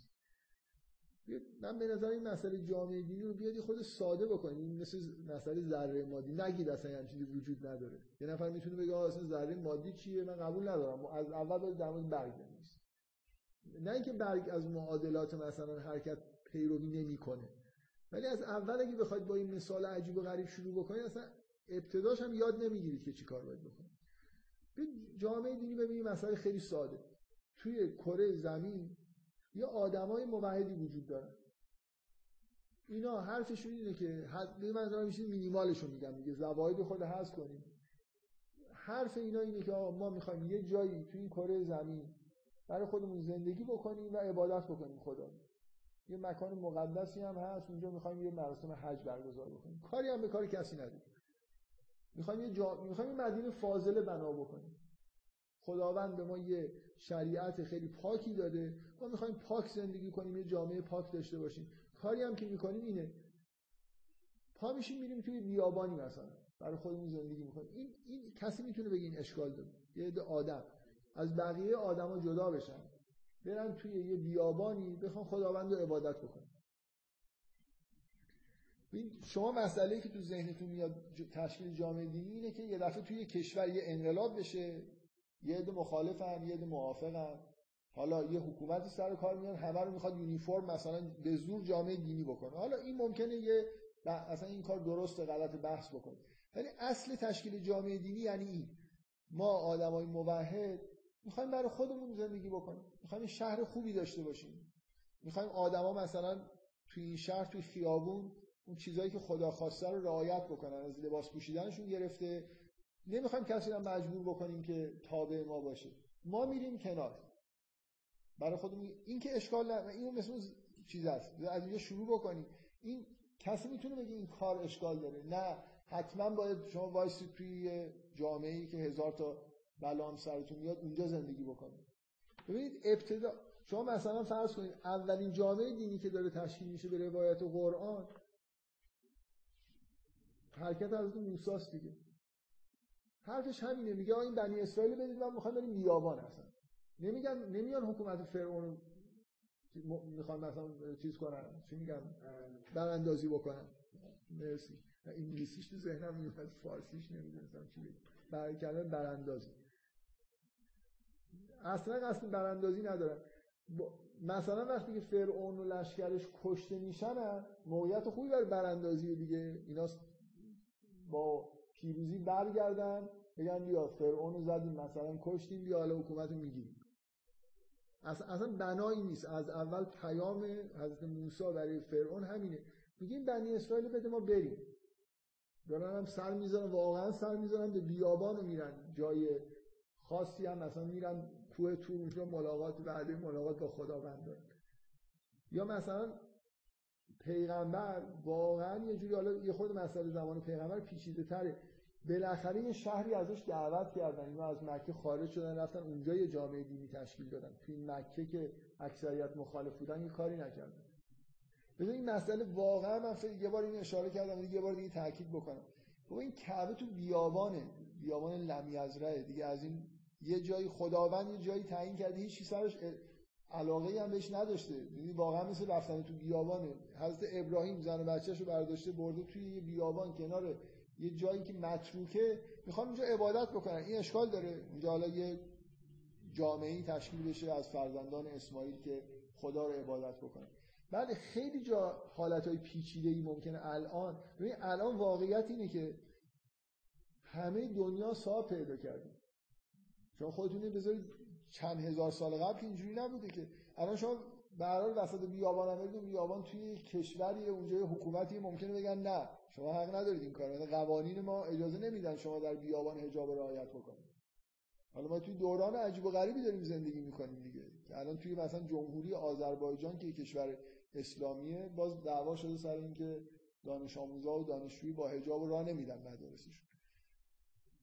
لابد اونا هم می‌خوان وارد اتحادیه اروپا بشن در چون بسوزه پدر این اقتصاد که همه عقاید و همه چیزشون برای خاطر اینکه خود وضع اقتصادشون بهتر بشه به هر حال به راحتی می‌ذارن کنار. حالا بگذاریم. خلاصه در یه دورانی که هنوز همه جا نقشه برداری نشده و حکومت سیاسی تشکیل نشده مؤمنینی وجود داشتن که معمولا نوع تشکیل جامعه دینیشون خارج شدن از قلمرو مشرکین و به وجود آوردن همین حتی برای مشرکین ممکن بود حساسیت ایجاد بکنه. که شما می‌بینید توی قرآن وقتی نقل میشه مشرکین نسبت به این که همین الان حضرت صالح بوتا اینا رو قبول نداره حساسن. نه می‌خواد براندازی بکنه نه هیچی. همین که می‌بینن یه کسی هست که آب و اجدادشون قبول نداره و مردمو داره مثلا اینجوری دعوت می‌کنه به یه چیزی غیر از اون سنتی که در جامعه وجود داره. بالاخره اصل جامعه دینی اینه. تلاش برای ساختن این مدینه فاضل. حالا پیچیدگیاش چیه؟ پیچیدگیاش اینه که مثلا تشکیل الان توی قرن مثلا 20 حالا 21 اینکه یه کشوری انقلاب بشه. بعد یه حکومت دینی سر کار بیاد بعد مثلا بخواد احکام شریعت رو تحمیل بکنه به همه آدما چه قبول دارن شریعت چه ندارن خب یه نفر می‌تونه بگه این جای سوال من من مشکلی ندارم با اینکه الان توی بعضی از اتفاقایی که توی ایران افتاده جاهای دیگه دنیا افتاده بیاد سوال مطرح بشه که آقا این کار مثلا درست بوده یا غلط بوده. اصلا این نقشه جغرافیایی ایران که شبیه گربه است این در آسمان اصلا چیزی داره جایگاهی داره. یعنی ما چیزی به اسم ایران داریم که بخوایم فتوا بدیم که توی این نقشه باید مثلا حکومت اسلامی واجب است که شریعت رو رعایت کنه. مثلا اگه تو گوش چپ گربه هم یه چیز فدرالی ایجاد بشه که بعضی از احکام ایجاد نشه این مثلا برای حکومت اسلامی مسئولیت شرعی و آسمانی به بار میاره. می‌دونی منظورم چیه؟ این چیز خیلی اصلا این مفهوم ملت و دولت و مفهوم خیلی مدرنیه. اینکه مفهوم تشکیل جامعه دینی یا مدینه فاضله و اینا رو بخوایم برگردونیم توی این قرن با ادبیات و مفاهیم این قرن بگیم خیلی چیز بدیهیه نه خیلی چیز پیچیده ایه ممکنه یه نفر بگه خب مثلا چه اشکالی داره؟ الان توی ایران فدرال باشه. بعضی از ایالت ها اگه نمی‌خوان هجاب و رعایت ما الان به چه عنوانی میگیم که حق داریم که حکومت می‌تونه مثلا بگه که فلان کار بکنید یا نکنید از نظر فقهی میگن که حکومت وکیل مردم. چون اکثریت مثلا حکومت رو قبول دارن بنابراین وکالت داره از طرف مردم می‌تونه یه چیزایی رو اعمال بکنه. حالا این تو کل نقشه جغرافیایی که شبیه گربه است باید رای گیری بشه یا باید تو ناحیه های کوچیکتری رای گیری بشه؟ شما فکر از نظر فقهی این چیز بدیهیه. بدیهی نیست. اینجاها به نظر من جای سوال هست. ولی اینکه کل این که می‌خوایم یه مدینه فاضله داشته باشیم آدما می‌خوان توی یه محیط مسلمونا دوست دارن توی محیط اسلامی زندگی بکنن. حالا یا یه آدمی خیلی ناراحت اقلیت قرار گرفته خب اون می‌تونه هجرت بکنه. و این مگه همیشه اینجوری نبوده که اینا هجرت می‌کردن خلاص در می‌رفتن یه جایی؟ حالا یه بارم اگه توی یه شهری اکثریت 99 درصد مسلمونن یه درصد نیستن اونا چرا پا نمیشن برن یه جای دیگه؟ حالا یه میگم اگه فدرالش می‌کردیم شاید کمتر مشکل به وجود میومد یه جاهایی بود آدمایی که یه جابجایی‌ای صورت بگیره همه راضی باشه. حالا من به هر حال من می‌خوام بگم که این پیچیدگی های امروز رو با اصل ماجرا قاطی نکنیم اصل ماجرا سادگیش مثل همون نوشتن معادلات برای ذره مادی. خب خداوند دوست داره که یه عده‌ای که موحدن با همدیگه جامعه ایدئالی داشته باشن با همدیگه عبادت بکنن. حالا اگه برای اینکه کسی رو اذیت نکنن وسط بیابان. این بنی اسرائیل یه جای خوش و هوایی بهشون تعلق داشت که می‌خواستن برن بگیرن. یعنی خداوند ما هم قبول داریم دیگه. ارز مقدس اونا خیلی جای خوبی بود. این ارز مقدس مسلمان که اصلا واقعا بر بیابانه یعنی هیچ طمعی بهش هیچ وقت نداشت و الان نفت پیدا شده. الان نفت پیدا شده. اون موقع همه فکر می‌کردن که خب دیگه حالا. آره حضرت ابراهیم می‌گفت غیر زی زرعن باید اضافه می‌کرد ولی زی نفتن مثلا. در یه بیابان برهوتی بوده جای بد آب و هوا. اینکه یه جامعه دینی اینجا می‌خواد تشکیل بشه. کی می‌تونه بگه که این کار کوچکترین اشکالی داره؟ هنوزم که حکومت روم حتی روم و اینا هم خیلی رو اینجا دست نداشته بودن. ارزششون نداشت. از بیابان مثلا بگیرن. در هر حال یه چیز بدیهیه که حداقل تو اون کانتکستی که این اتفاق افتاده ما داریم نگاه می‌کنیم مسئله خیلی بدیهیه که کار خوبی داره انجام میشه. مؤمنین می‌خوان یه جامعه ایدئالی داشته باشن بر اساس شریعت زندگی بکنن. خودشون هم دارن میرن. معمولا اینجوریه که خودشون از جوامع مادر خودشون دارن جدا میشن یه جوامع کوچیکتری. حالا اگر یه کسی همین رو هم تحمل نکنه خب میجنگیم باش دیگه خیلی بدیهیه. کار خیلی خوبی می‌کنه یعنی تو می‌خوای که اون ور مثلا مشرکی هیچ کس هم تو این دنیا مثلا جامعه موحد هم نباشه. خب اگه یه نفر کارش به اینجا رسیده چیکار میشه کرد باش؟ مثلا ما هم بگیم که آره. واقعا زمان پیغمبر همینجوریه دیگه. خلاص این از مکه پا شدن رفتن مدینه به دعوت مردم مدینه. ولی مکی ها هنوز حرف دارن که اینا اونجا هم نباید مثلا یه همچین چیزی باشه. حساسیت دارن و اینکه اون پیام اینا رو متزلزل می‌کنه. یعنی احساس می‌کنن حالا امروز مدینه است فردا فلان جاست. همینجوری هم شد دیگه یعنی بیخود نمیترسیدن. یه پیام تهدیدآمیزی بود براشون. در هر حال اصل این که نمی‌دونم ما حرف نزنیم و جامعه تشکیل ندیم که دیگران ناراحت نشن من سعی کردم بگم که این اساسش یه چیز خیلی بدیهیه. و پیچیدگی های امروز و نمی‌دونم تجربه سی سال جامعه دینی تشکیل شدن تو ایران حالا با اشتباهات یا عدم اشتباه اینا رو قاطی نکنیم با اصل ماجرا. من احساسم اینه توی دو سه هفته اخیر یا عالم سوالایی که از من شد همش حساسیت ها برای اینه که فکر می‌کنن که تایید کردن که جامعه دینی باید تشکیل بشه و اینکه دین و سیاست و اینا مثلا یه جوری با هم دیگه به طور طبیعی توی جامعه دینی چیزه به اصطلاح عجین میشه. اینا یه جور حمایت کردن از این وقایع مثلا در این ماجراهای سی سال اخیره. مثل اون بچه که میگن که با بهش گفتن بگو الف گفتن نمیگم من که تا آخرش باید بگم.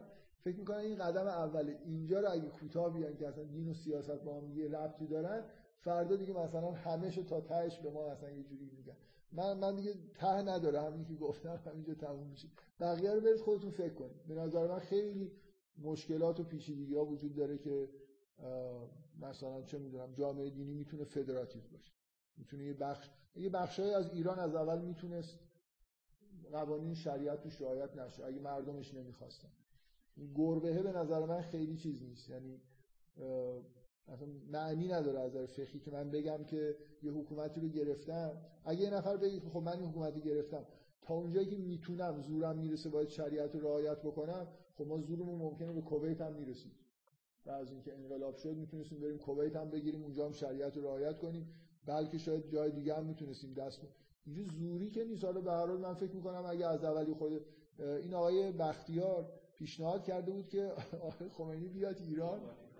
بره آره بره تو قوم حکومت اسلامی تشکیل بده. خیلی بامزه است که این پیشنهاد این چند روز آخر کرده بود. دیگه خودش دقیقا اتفاقا برعکس بود. به نظر من اون زمان زمانی بود که خودش باید می‌رفت با چند نفر که طرفدار سلطنتن یه جایی یه حکومت. خب بد نبود. من معلوم شخصا ایرادی نمی‌بینم. مثلا همون موقع هیچکی قبول نمی‌کرد این حرفو. مثلا بعد از انقلاب یه جزایری هم تشکیل می‌شد بعضی از آدمان با ایده های دیگه برن اونجا راحت باشن. من فکر می‌کنم از نظر دینی خیلی واضح باشه که مثلا یه کشوری اگه توش انقلاب شه این مفاهیم مفاهیم فقهی نیستن. که مثلا صورت مسئله این اگر در کشوری انقلاب شد آیا می‌توان در یه بخشش این کشور چیه؟ الان یه مفهوم جدیدیه ملت و نمی‌دونم دولت و انقلاب و این مفهوم. شاید از اول اگه می فکر می‌کردیم می‌گفتن که کما اینکه حرفش هم حالا به یه طریق هایی بعضی یه حرفایی زدن. اون موقع من نمی‌خوام اشاره بکنم خیلی جالب نیست. ولی بعضی از آدمایی که روحانی هم بودن حرف از تشکیل جزیره و اینا می‌زدن تا حدود یا تو در اواخر 60 اوایل 70 هم در یه موردایی از این مسائل مطرح شد که به شدت با حساسیت مواجه شد که نه مگه میشه ما اجازه بدیم در درون مثلا حکومت اسلامی معصیت صورت بگیره. این کلا من من این, این نوع برخوردا به نظر من خارج از کانتکست طبیعی مثلا فقهی اصلا حکومت اسلامی به معنای اینکه کشوری توش حکومت سیاسی برگشته حالا این حکومت سیاسی موظفه که در تمام روستاها یه چیزهایی رو اعمال بکنه به نظر من این مفاهیم جدیدن. اینجاست که جای بحثه نه اصل دین و سیاست و نمی‌دونم جامعه دین. من به هر حال تقبیح می‌کنم. اونجور حساسیت های زیادی رو که اصل ماجرا رو ببریم زیر سوال که مثلا قرار جامعه دینی داشته باشیم یا نداشته باشیم. تمام مشرکین و آدمای مثلا با هر جور عقیده انحرافی و هر جور آداب و سنت برای خودشون جوامع خودشونو دارن. ما نمی‌تونیم یه طرف دنیا یه جامعه داشته باشیم مثلا شریعت رو سعی کنیم رعایت بکنیم. حالا هر ب... چه جوری باید بهش برسیم ممکنه الان تو قرن 21 هم خیلی پیچیده شده باشه. نتونیم بریم وسط حتی بیابان این کارو بکنیم. ولی اصلش که واضحه که باید بکنیم. به نظر من یه نفر قرآن بخونه من فکر می‌کنم نمی‌تونه از زیر این فرار بکنی که اصلا هدف انبیا از حضرت موسی به بعد همین ببخشید من این موضوع رو حالا توی همین سوره دوباره چیزای شبیه این مطرح میشه. در مورد حج نمی‌تونید بحث بکنید به نظر من به غیر از اینکه مسئله ابعاد سیاسی پیدا می‌کنه. و خب خیلی خوبه. خود بحثای سیاسی در این حد انجام بدیم نه بحثای سیاسی روزمره. من مجددا تاکید می‌کنم همیشه مواظب این باشید. مسائل روز حال و هواهایی نمی‌دونم حالا سال 58 دارید فکر می‌کنید یا سال نمی‌دونم 88 دارید فکر می‌کنید. اینا تاثیر روتون نذاره یعنی یه دفعه خیلی خوشحالی یه جور فکر کنید. حالا خیلی ناراحتی یه جور دیگه فکر بکنید. من واقعا بارها گفتم من یه چیز فوق العاده ای که توی تاثیر فوق العاده ای که خوندن قرآن روی آدم می‌تونه بذاره اینی که یه خود از این تاریخ جغرافیایی که توش دارید زندگی می‌کنید فراتر میره اینکه یه متن خارج از این تاریخ رو دارید می‌خونید خارج از این جغرافیا رو دارید می‌خونید. حالا نظر من به عنوان کسی که اعتقاد داره به منشأ وحیانی قرآن که اصلا تاریخ جغرافیایی برای قرآن متصور نیست. ولی حتی اگه یه نفر معتقد نباشه به وحیانی بودن قرآن هم به نظر من اگه قرآن رو بخونه می‌تونه این یا یه متن قدیمی رو بخونه. یه متن حالا نه شعر مثلا. یه چیزی که فضای سیاسی اجتماعی وقایع سالهای خیلی دور درش منعکس باشه به نظر من برای شکسته شدن این چی میگن پارادایمایی که تو ذهن ما شکل می‌گیره توی یه تاریخ های مشخص خیلی می‌تونه موثر باشه. من شخصا یکی از فوایدی که خوندن قرآن برام داشته همین. نه آدم زیادی وقتی انقلاب شد زیادی خوشحال میشه برای اینکه اون قسمت های بنی اسرائیلشون می‌خونه نه هم یه دفعه وقتی اوضاع خیلی بد شد خیلی ناراحت میشه که کل اصل ماجرا بره زیر سوال برای اینکه جای دیگه ای. یه جوری به نظر من قرآن یه حالت متعادل کننده ای داره که سعی کنید از این حالت که وقتی دارید می‌خونید استفاده بکنید. خب من باز بحثای این تیپی اینجا نوشتم ولی بذارید بحث امروز و الان یک ساعت و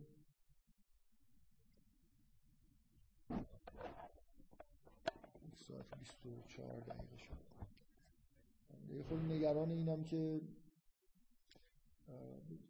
شروع بکنم و این به نظرم یه باری نگهبان اومد و رفت.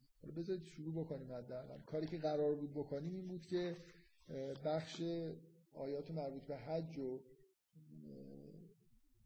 بعد از اینکه مثلا سوره بقره و مائده رو من مختصرا گفتم آیاتش رو خوندم اینو بخونیم که این جزء کارمون در واقع برگشتن به بحث کردن در مورد سوره حج.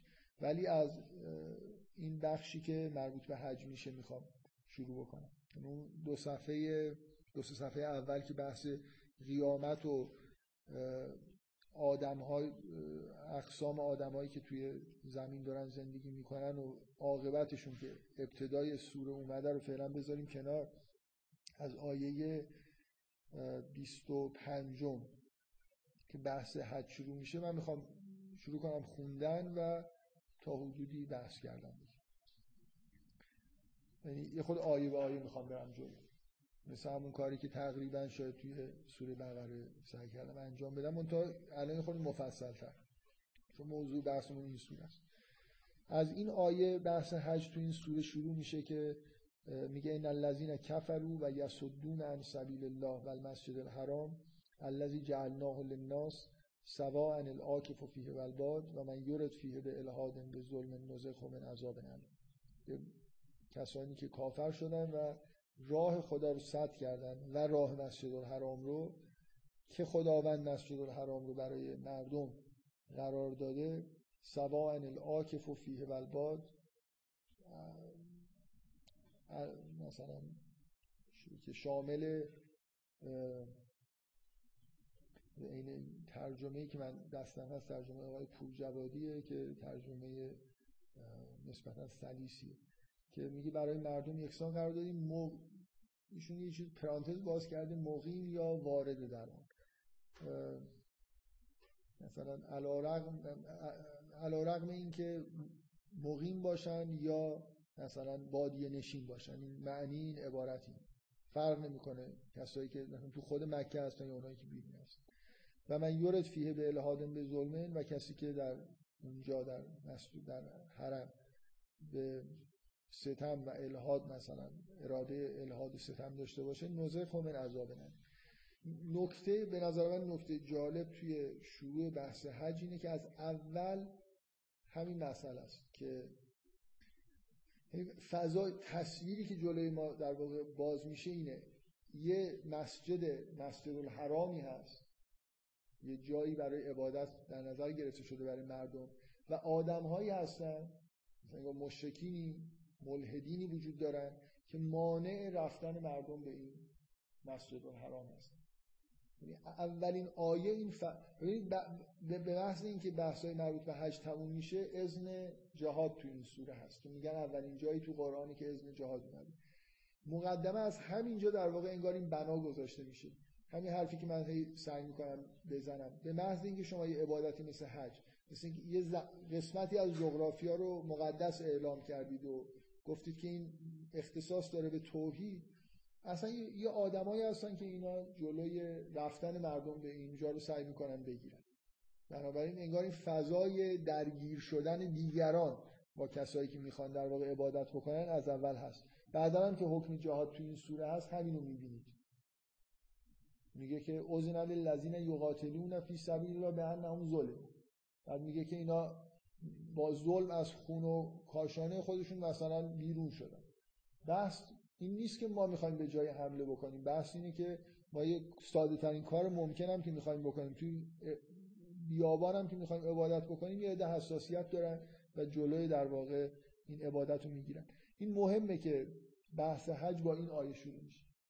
با تصویر جلوگیری کردن از رفتن مردم به مسجد الحرامی که برای مردم قرار داده شد. بعد این آیه که میاد بعدش داستان بنا کردن در واقع این مسجد الحرام توسط ابراهیم و احکام مربوط به حج اومد. اون اون آیه اول اگه حذف بکنی یه جوری فضای بحث مربوط به حج عوض میشه. و شاید مثلا اذن قتال بعد از پایان آیات مربوط به حج یه خود غافل گیر کننده است. ولی وقتی که این آیه اینجا هست به نظر من خیلی به طور طبیعی تو ذهن شما حج در واقع ارتباط پیدا می‌کنه با اینکه یه آدمای مخالف با این کارا هستن و طبیعیه که بعدش در واقع مسئله جهاد و قتال و این حرفا برسیم خلاص اولین تصویر تصویر یسدون عن سبیل الله و المسجد الحرام. ان الذين كفروا و یسدون عن سبیل الله و المسجد الحرام. الذي جعلناه للناس این چیز این اولین چیزیه که ما داریم انگار میشنویم. حرف از الهاد و ظلمه و حرف از اینکه اینها رو نزق من عذاب علیم. کسی که این کار رو بکنه خداوند به عذاب علیم گرفتار می‌کنه که حالا بعدا می‌فهمیم که فقط مسئله آخرت نیست.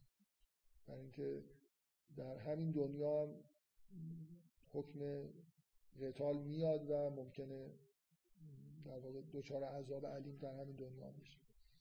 حالا تاریخچه خیلی مختصر گفته میشه که و از بوعنا لابراهیم مکان البیت الله تشرک بی شیئا و, و تهر بیتی للطائفین و القائمین و رکن سجود که به یاد بیار زمانی رو که خداوند مکان این خانه رو به ابراهیم نشون داد که لا تشرک بی شیئا شرک نسبت به من شرک نورز و این خانه رو برای کسایی که برای تواف میان کسایی که نماز می‌خونن و رکوع و سجود به جا میارن تطهیر کن. یه نکته که جای بحث داره در مورد این آیه اینه که یه, یه کلا یه بحثی هست که آیا قبل از ابراهیم اینجا خبری بوده یا نبود و خب یه عده میگن که این مکان توسط حضرت آدم توش چیزی ساخته شده. یعنی از بد خلقت اینجا این اینکه گفته میشه که ان اول بیت وضع للناس اولین خانه ای که برای مردم برپا شد اینجا بود منظور زمان حضرت ابراهیم نیست. قبل از حضرت ابراهیم اینجا کسی چیزی ساخته که بنا به روایات حضرت آدم حتی. یعنی من نمی‌خوام بگم از از اون آیه که ان اول بیت وضع للناس بر نمیاد که مثلا برگرده به زمان حضرت آدم. ولی یه جور در روایات تاریخی در مورد کعبه وجود داره که حرف از اینه که قبل از حضرت ابراهیم اینجا بیتی چیزی ساخته شده. تخریب شده فراموش شده متروک شده. حضرت ابراهیم بازسازی کرده در واقع. و به نظر میاد که این آیات معید این حرفه حرف میگه و از بوعنا لابراهیم مکان البیت میگه که من با مکان خونه رو به میشه اینجوری تعبیر کرد که یعنی مکانی که قرار توش خونه ساخته بشه. نه مکانی خونه ای که اونجا واقعا هست. و لزوما از این بر نمیاد که نشون دادن مکان بیت یعنی اینکه قبلا بیتی اونجا وجود داشته. ولی اگه تعبیر خاصی نکنیم راحت تر این که بگیم که مکان بیت رو داره بهش نشون میده یعنی یه بیتی اونجا انگار هست. و چیزی که تشدید می‌کنه اینه. میگه الله تشرک بیشیئا و تهر بیتیه دستور به ابراهیم نیست که برو اونجا چیزی بساز دستور تطهیره. انگار یعنی اگه شما الان ندونید اصلا هیچی سابقه نداشته باشید از در ذهنی که ابراهیم اونجا چیزی ساخته. از این آیه چی می‌فهمید مکان بیت رو بهش نشون دادن و بعد گفتن که اینو تمیزش کن. اصلا حرف ساختن نیست. دقت می‌کنید؟ یعنی ظاهر این آیات معید اینه که انگار اونجا چیزی وجود داره. ولی نه به طور قطع. یعنی به هر حال یه نفر می‌تونه بگه که مکان بیت یعنی اینکه اونجا یه مکان مقدسیه که به حضرت ابراهیم نشون داده شده که چیزی درش بسازه و بعدا هم دستور داده شده که همون چیزی رو که ساختی تطهیر کن. این چیز نه. یعنی پاکیزه نگه داره انگار که کسایی که میان اونجا پاکیزه باشه. برای ابد مثلا این دستور هست که بیت باید تطهیر شده باشه. من نمی‌خوام بگم که از این آیه میشه استدلال کرد که قبل از ابراهیم چیزی اونجا بوده ولی فکر می‌کنم به اصطلاح ظاهر آیات بیشتر اونو در ذهن آدم تدایی می‌کنه که انگار چیزی م... چیز متروکی اونجا وجود داره که ابراهیم میره بازسازی می‌کنه و دستور مثلا حج رو اعلام می‌کنه. خیلی نکته مهمی نیست. فقط من از این نظر که به حال این آیه توش این عبارت مکان, ال... مکان البیت و دستور به تطهیر توش داده شده فکر می‌کنم بد نیست که آدم برای به این موضوع فکر کنه. من احساسم اینه که و از یه طرف اینکه ان اول بیت وضع للناس الذی به بکتن هم ساده تر قابل قبول میشه. اگه بگید که حتی قبل ابراهیم ساخت. ممکنه این نفر بگی مثلا در باب حضرت ابراهیم خالص بعد از یه سری تمدن هایی که در زمین به وجود اومدن آشور و بابل و اینا وجود داشتن. قبل از بنابراین یه خورده ممکنه بگید از نظر تاریخی این ادعای عجیبیه. بگیم که در هیچ کدوم این شهرهای بزرگ یه مکان عمومی ساخته نشد اینکه میگه که اولین بیتی که ساخته شد برای مردم یعنی خصوصی نبود عمومی بود. در مکه است. خب یه خورده ممکنه یه نفر بگه نه مثلا در زمان همون رابی هم یه جایی ساخته بودن برای مال کسی نبود مال مردم. اگه بگه که این بیت حتی به قبل از ابراهیم برمیگرده اون وقت خب قبول این خیلی ساده میشه. اگه به حضرت آدم برمیگرده که هیچی. اگه خیلی قدیمی هم باشه خب به هر حال در یه زمانی ساخته شده که داره این ادعا خیلی ساده است دیگه. هنوز تمدن‌هایی به وجود نیومده بودن. این بیت ساخته شد و اولین چیزی بود که مردم ابتدایی که خب طبیعی برای خودشون خونه می ساختن در نه کتابخونه عمومی داشتن نه نمی‌دونم وسیله پارک داشتن که مردم برن توش تفریح بکنن. به هر حال خیلی ادعای ساده ای اگر به قبل از حضرت ابراهیم برگرده. هرچند اگه در زمان ابراهیم هم این ادعا شده خب اینجوری نیست که غیر قابل قبول باشه. برای خاطر اینکه اولا حرف از این می‌زنه که وزل ناس من فکر نمی کنم بشه گفت که هیچ تمدنی لناس می ساخته حد اکثر برای خودشون می ساختن اینکه این بیت مال هیچ قوم و ملت و هیچ چیزی نیست به از اینکه هر کسی که مثلا موحده می‌تونه بیاد اینجا عبادت بکنه. ولی باز با این حال به نظر من این قدیمی تر دونستنش معقول به نظر می‌رسه. یعنی از انبیاء قبل از ابراهیم هم شاید در اینجا چیزهایی رو بنا کردن متروک شده و ابراهیم در واقع کسیه که دستور می‌گیره باستازی می‌کنه و اینو از زمان ابراهیم به بعد دیگه وجود داره. و متروک نشده هیچ وقت. چون حضرت اسماعیل اونجا مقیم میشه و یه قومی اونجا از فرزندان اسماعیل به وجود میاد که در واقع حول و حوش همین حرم زندگی می‌کنن و تا زمان پیغمبرم همچنان این سنت پابرجاست. بعد دستور و از فی الناس بالحج یعتوک رجالا و علی کل زامر یعتین من کل فج از زمان از ابراهیم وقتی که این بیت حالا ساخته شده یا بازسازی شده و تطهیر شده خداوند از از ابراهیم می‌خواد که دستور در واقع حج رو در میان مردم بده. بنابراین حج موکول به این نبوده. حج در مسجد الحرام موکول به این نبوده که مثلا دین اسلام پیغمبر اسلام بیاد و این حج اعلام بشه. از زمان حضرت ابراهیم در این مکان حج برگزار شده و می‌شد. یعنی حضرت اسماعیل و به اصطلاح قوم بنی, بنی اسماعیل که اونجا در واقع به نوعی ساکن بودن حج رو طبق این آیه به سراحت داره میگه که انجام می‌دادن. و همونطوری که ما می‌دونیم زمانی که پیغمبر اومد حج برگزار می‌کردن اعراب. منتها به یه شکل یه خود عجب و غریبی در اومده بود که یه چیزایی بهش اضافه شده بود و کم شده بود.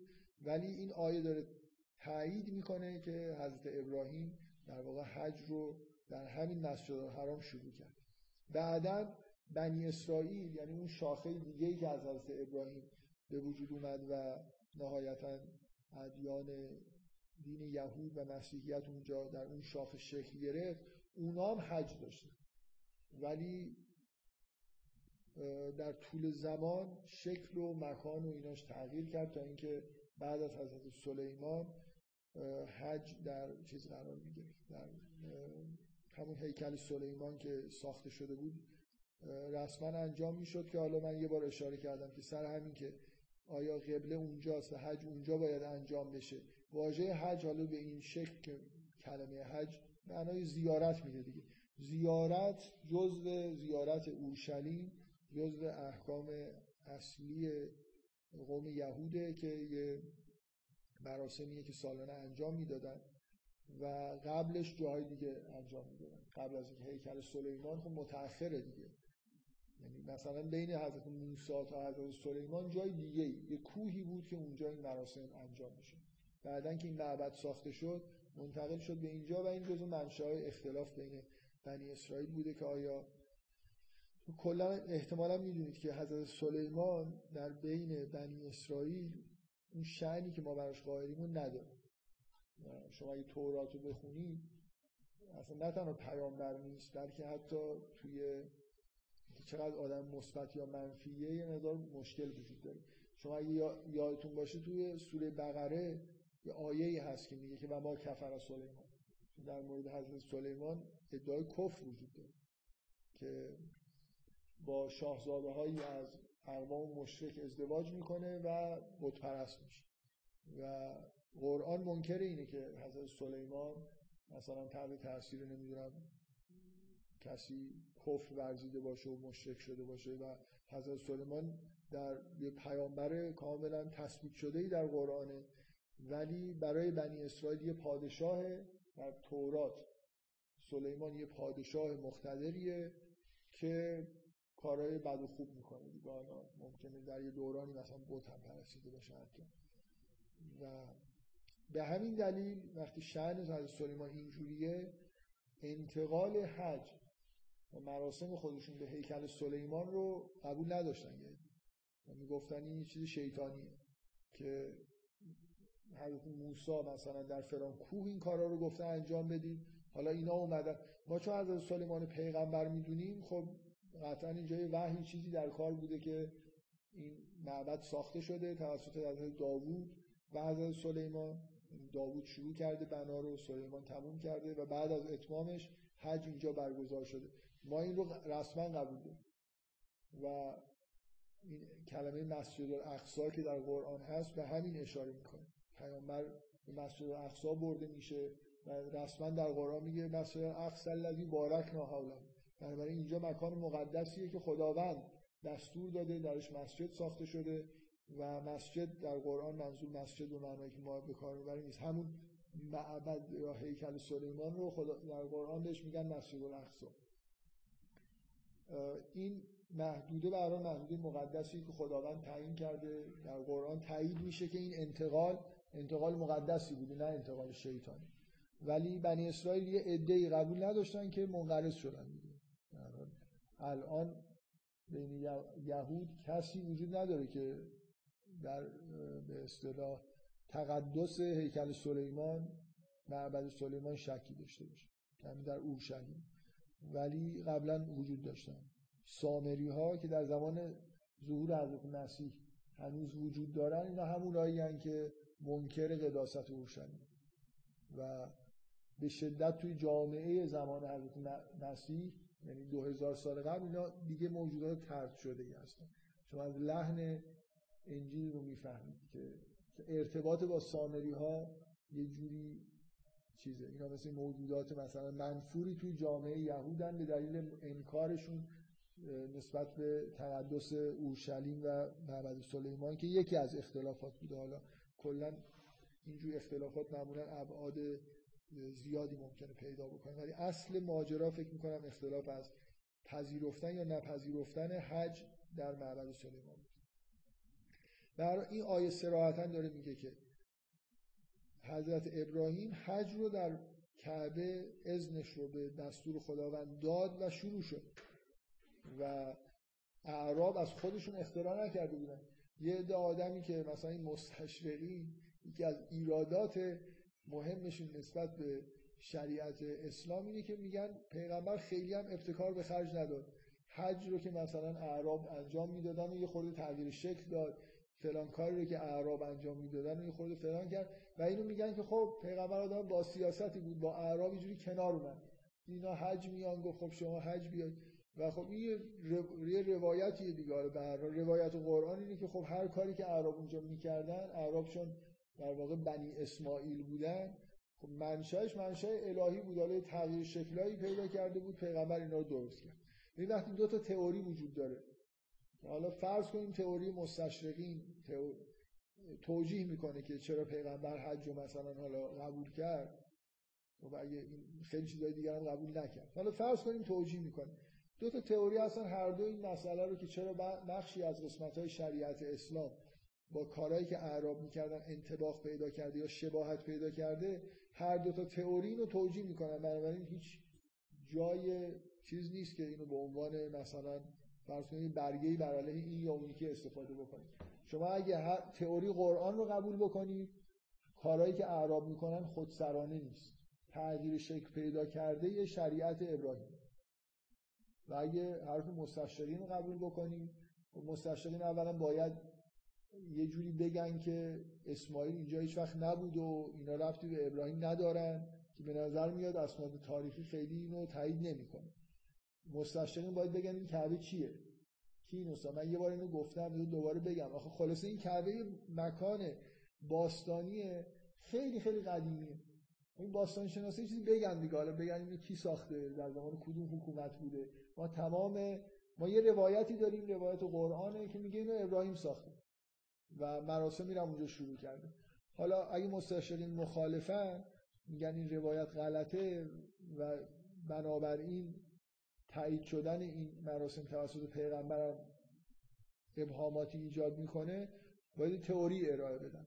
بگن این مثلا در 6000 سال قبل توسط آشوری ها بنا شده و یه اسناد مدارکی رو بکنن بگن آقا به این دلیل اینجوری بوده. خب بعد من, من سوالم اینه که آشوری ها برای چی وسط بیابونی مکعب ساختن؟ کجای دیگه دنیای مکعب ساختن؟ کی رفتن تو بیابون؟ آخه کدوم سند یه زرهی پیدا کردید اونجا؟ یعنی روایت قرآن با همه شبای آدمی اونجای مکعب ساخته. و احتمالا آدم خیلی عادی نبوده دنبال حکومت هم نبوده. مکعب سازی در تاریخ حرم می ساختن مکعب کسی نمی ساخته بالاخره این بنای غیر عادی بسیار قدیمیه و باید در مورد تاریخش حرف بزنن. بعدا اون حرفا رو بزنن که نمی‌دونم پیغمبر چرا. ما یه چیز روشنی اینجا برای گفتن داریم. یه پیغمبری یا کسی که ادعای پیغمبری داشته اونجا یه چیزی ساخته و مراسم میرم افتتاح کرده. سراحتا این آیه همینو داره میگه. حالا بعدا بدیهیه که این مراسم در طول تاریخ تغییر شکل پیدا کرده.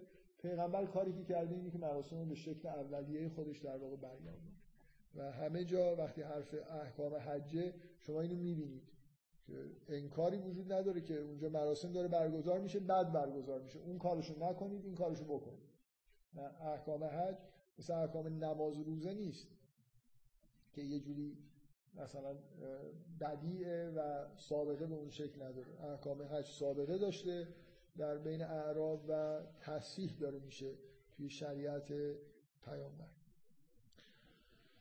خب حالا اول من این کار رو شروع کردم که اینجوری نشه که این جلسه همش به حاشیه بگذره ساعت دیگه یه رب گذشته بذارید ما جلسه رو تموم بکنیم. انشالله جلسه آینده بدون حاشیه همین ادامه بدیم آیاتو که این دو صفحه مربوط به حج این سوره رو بخونیم.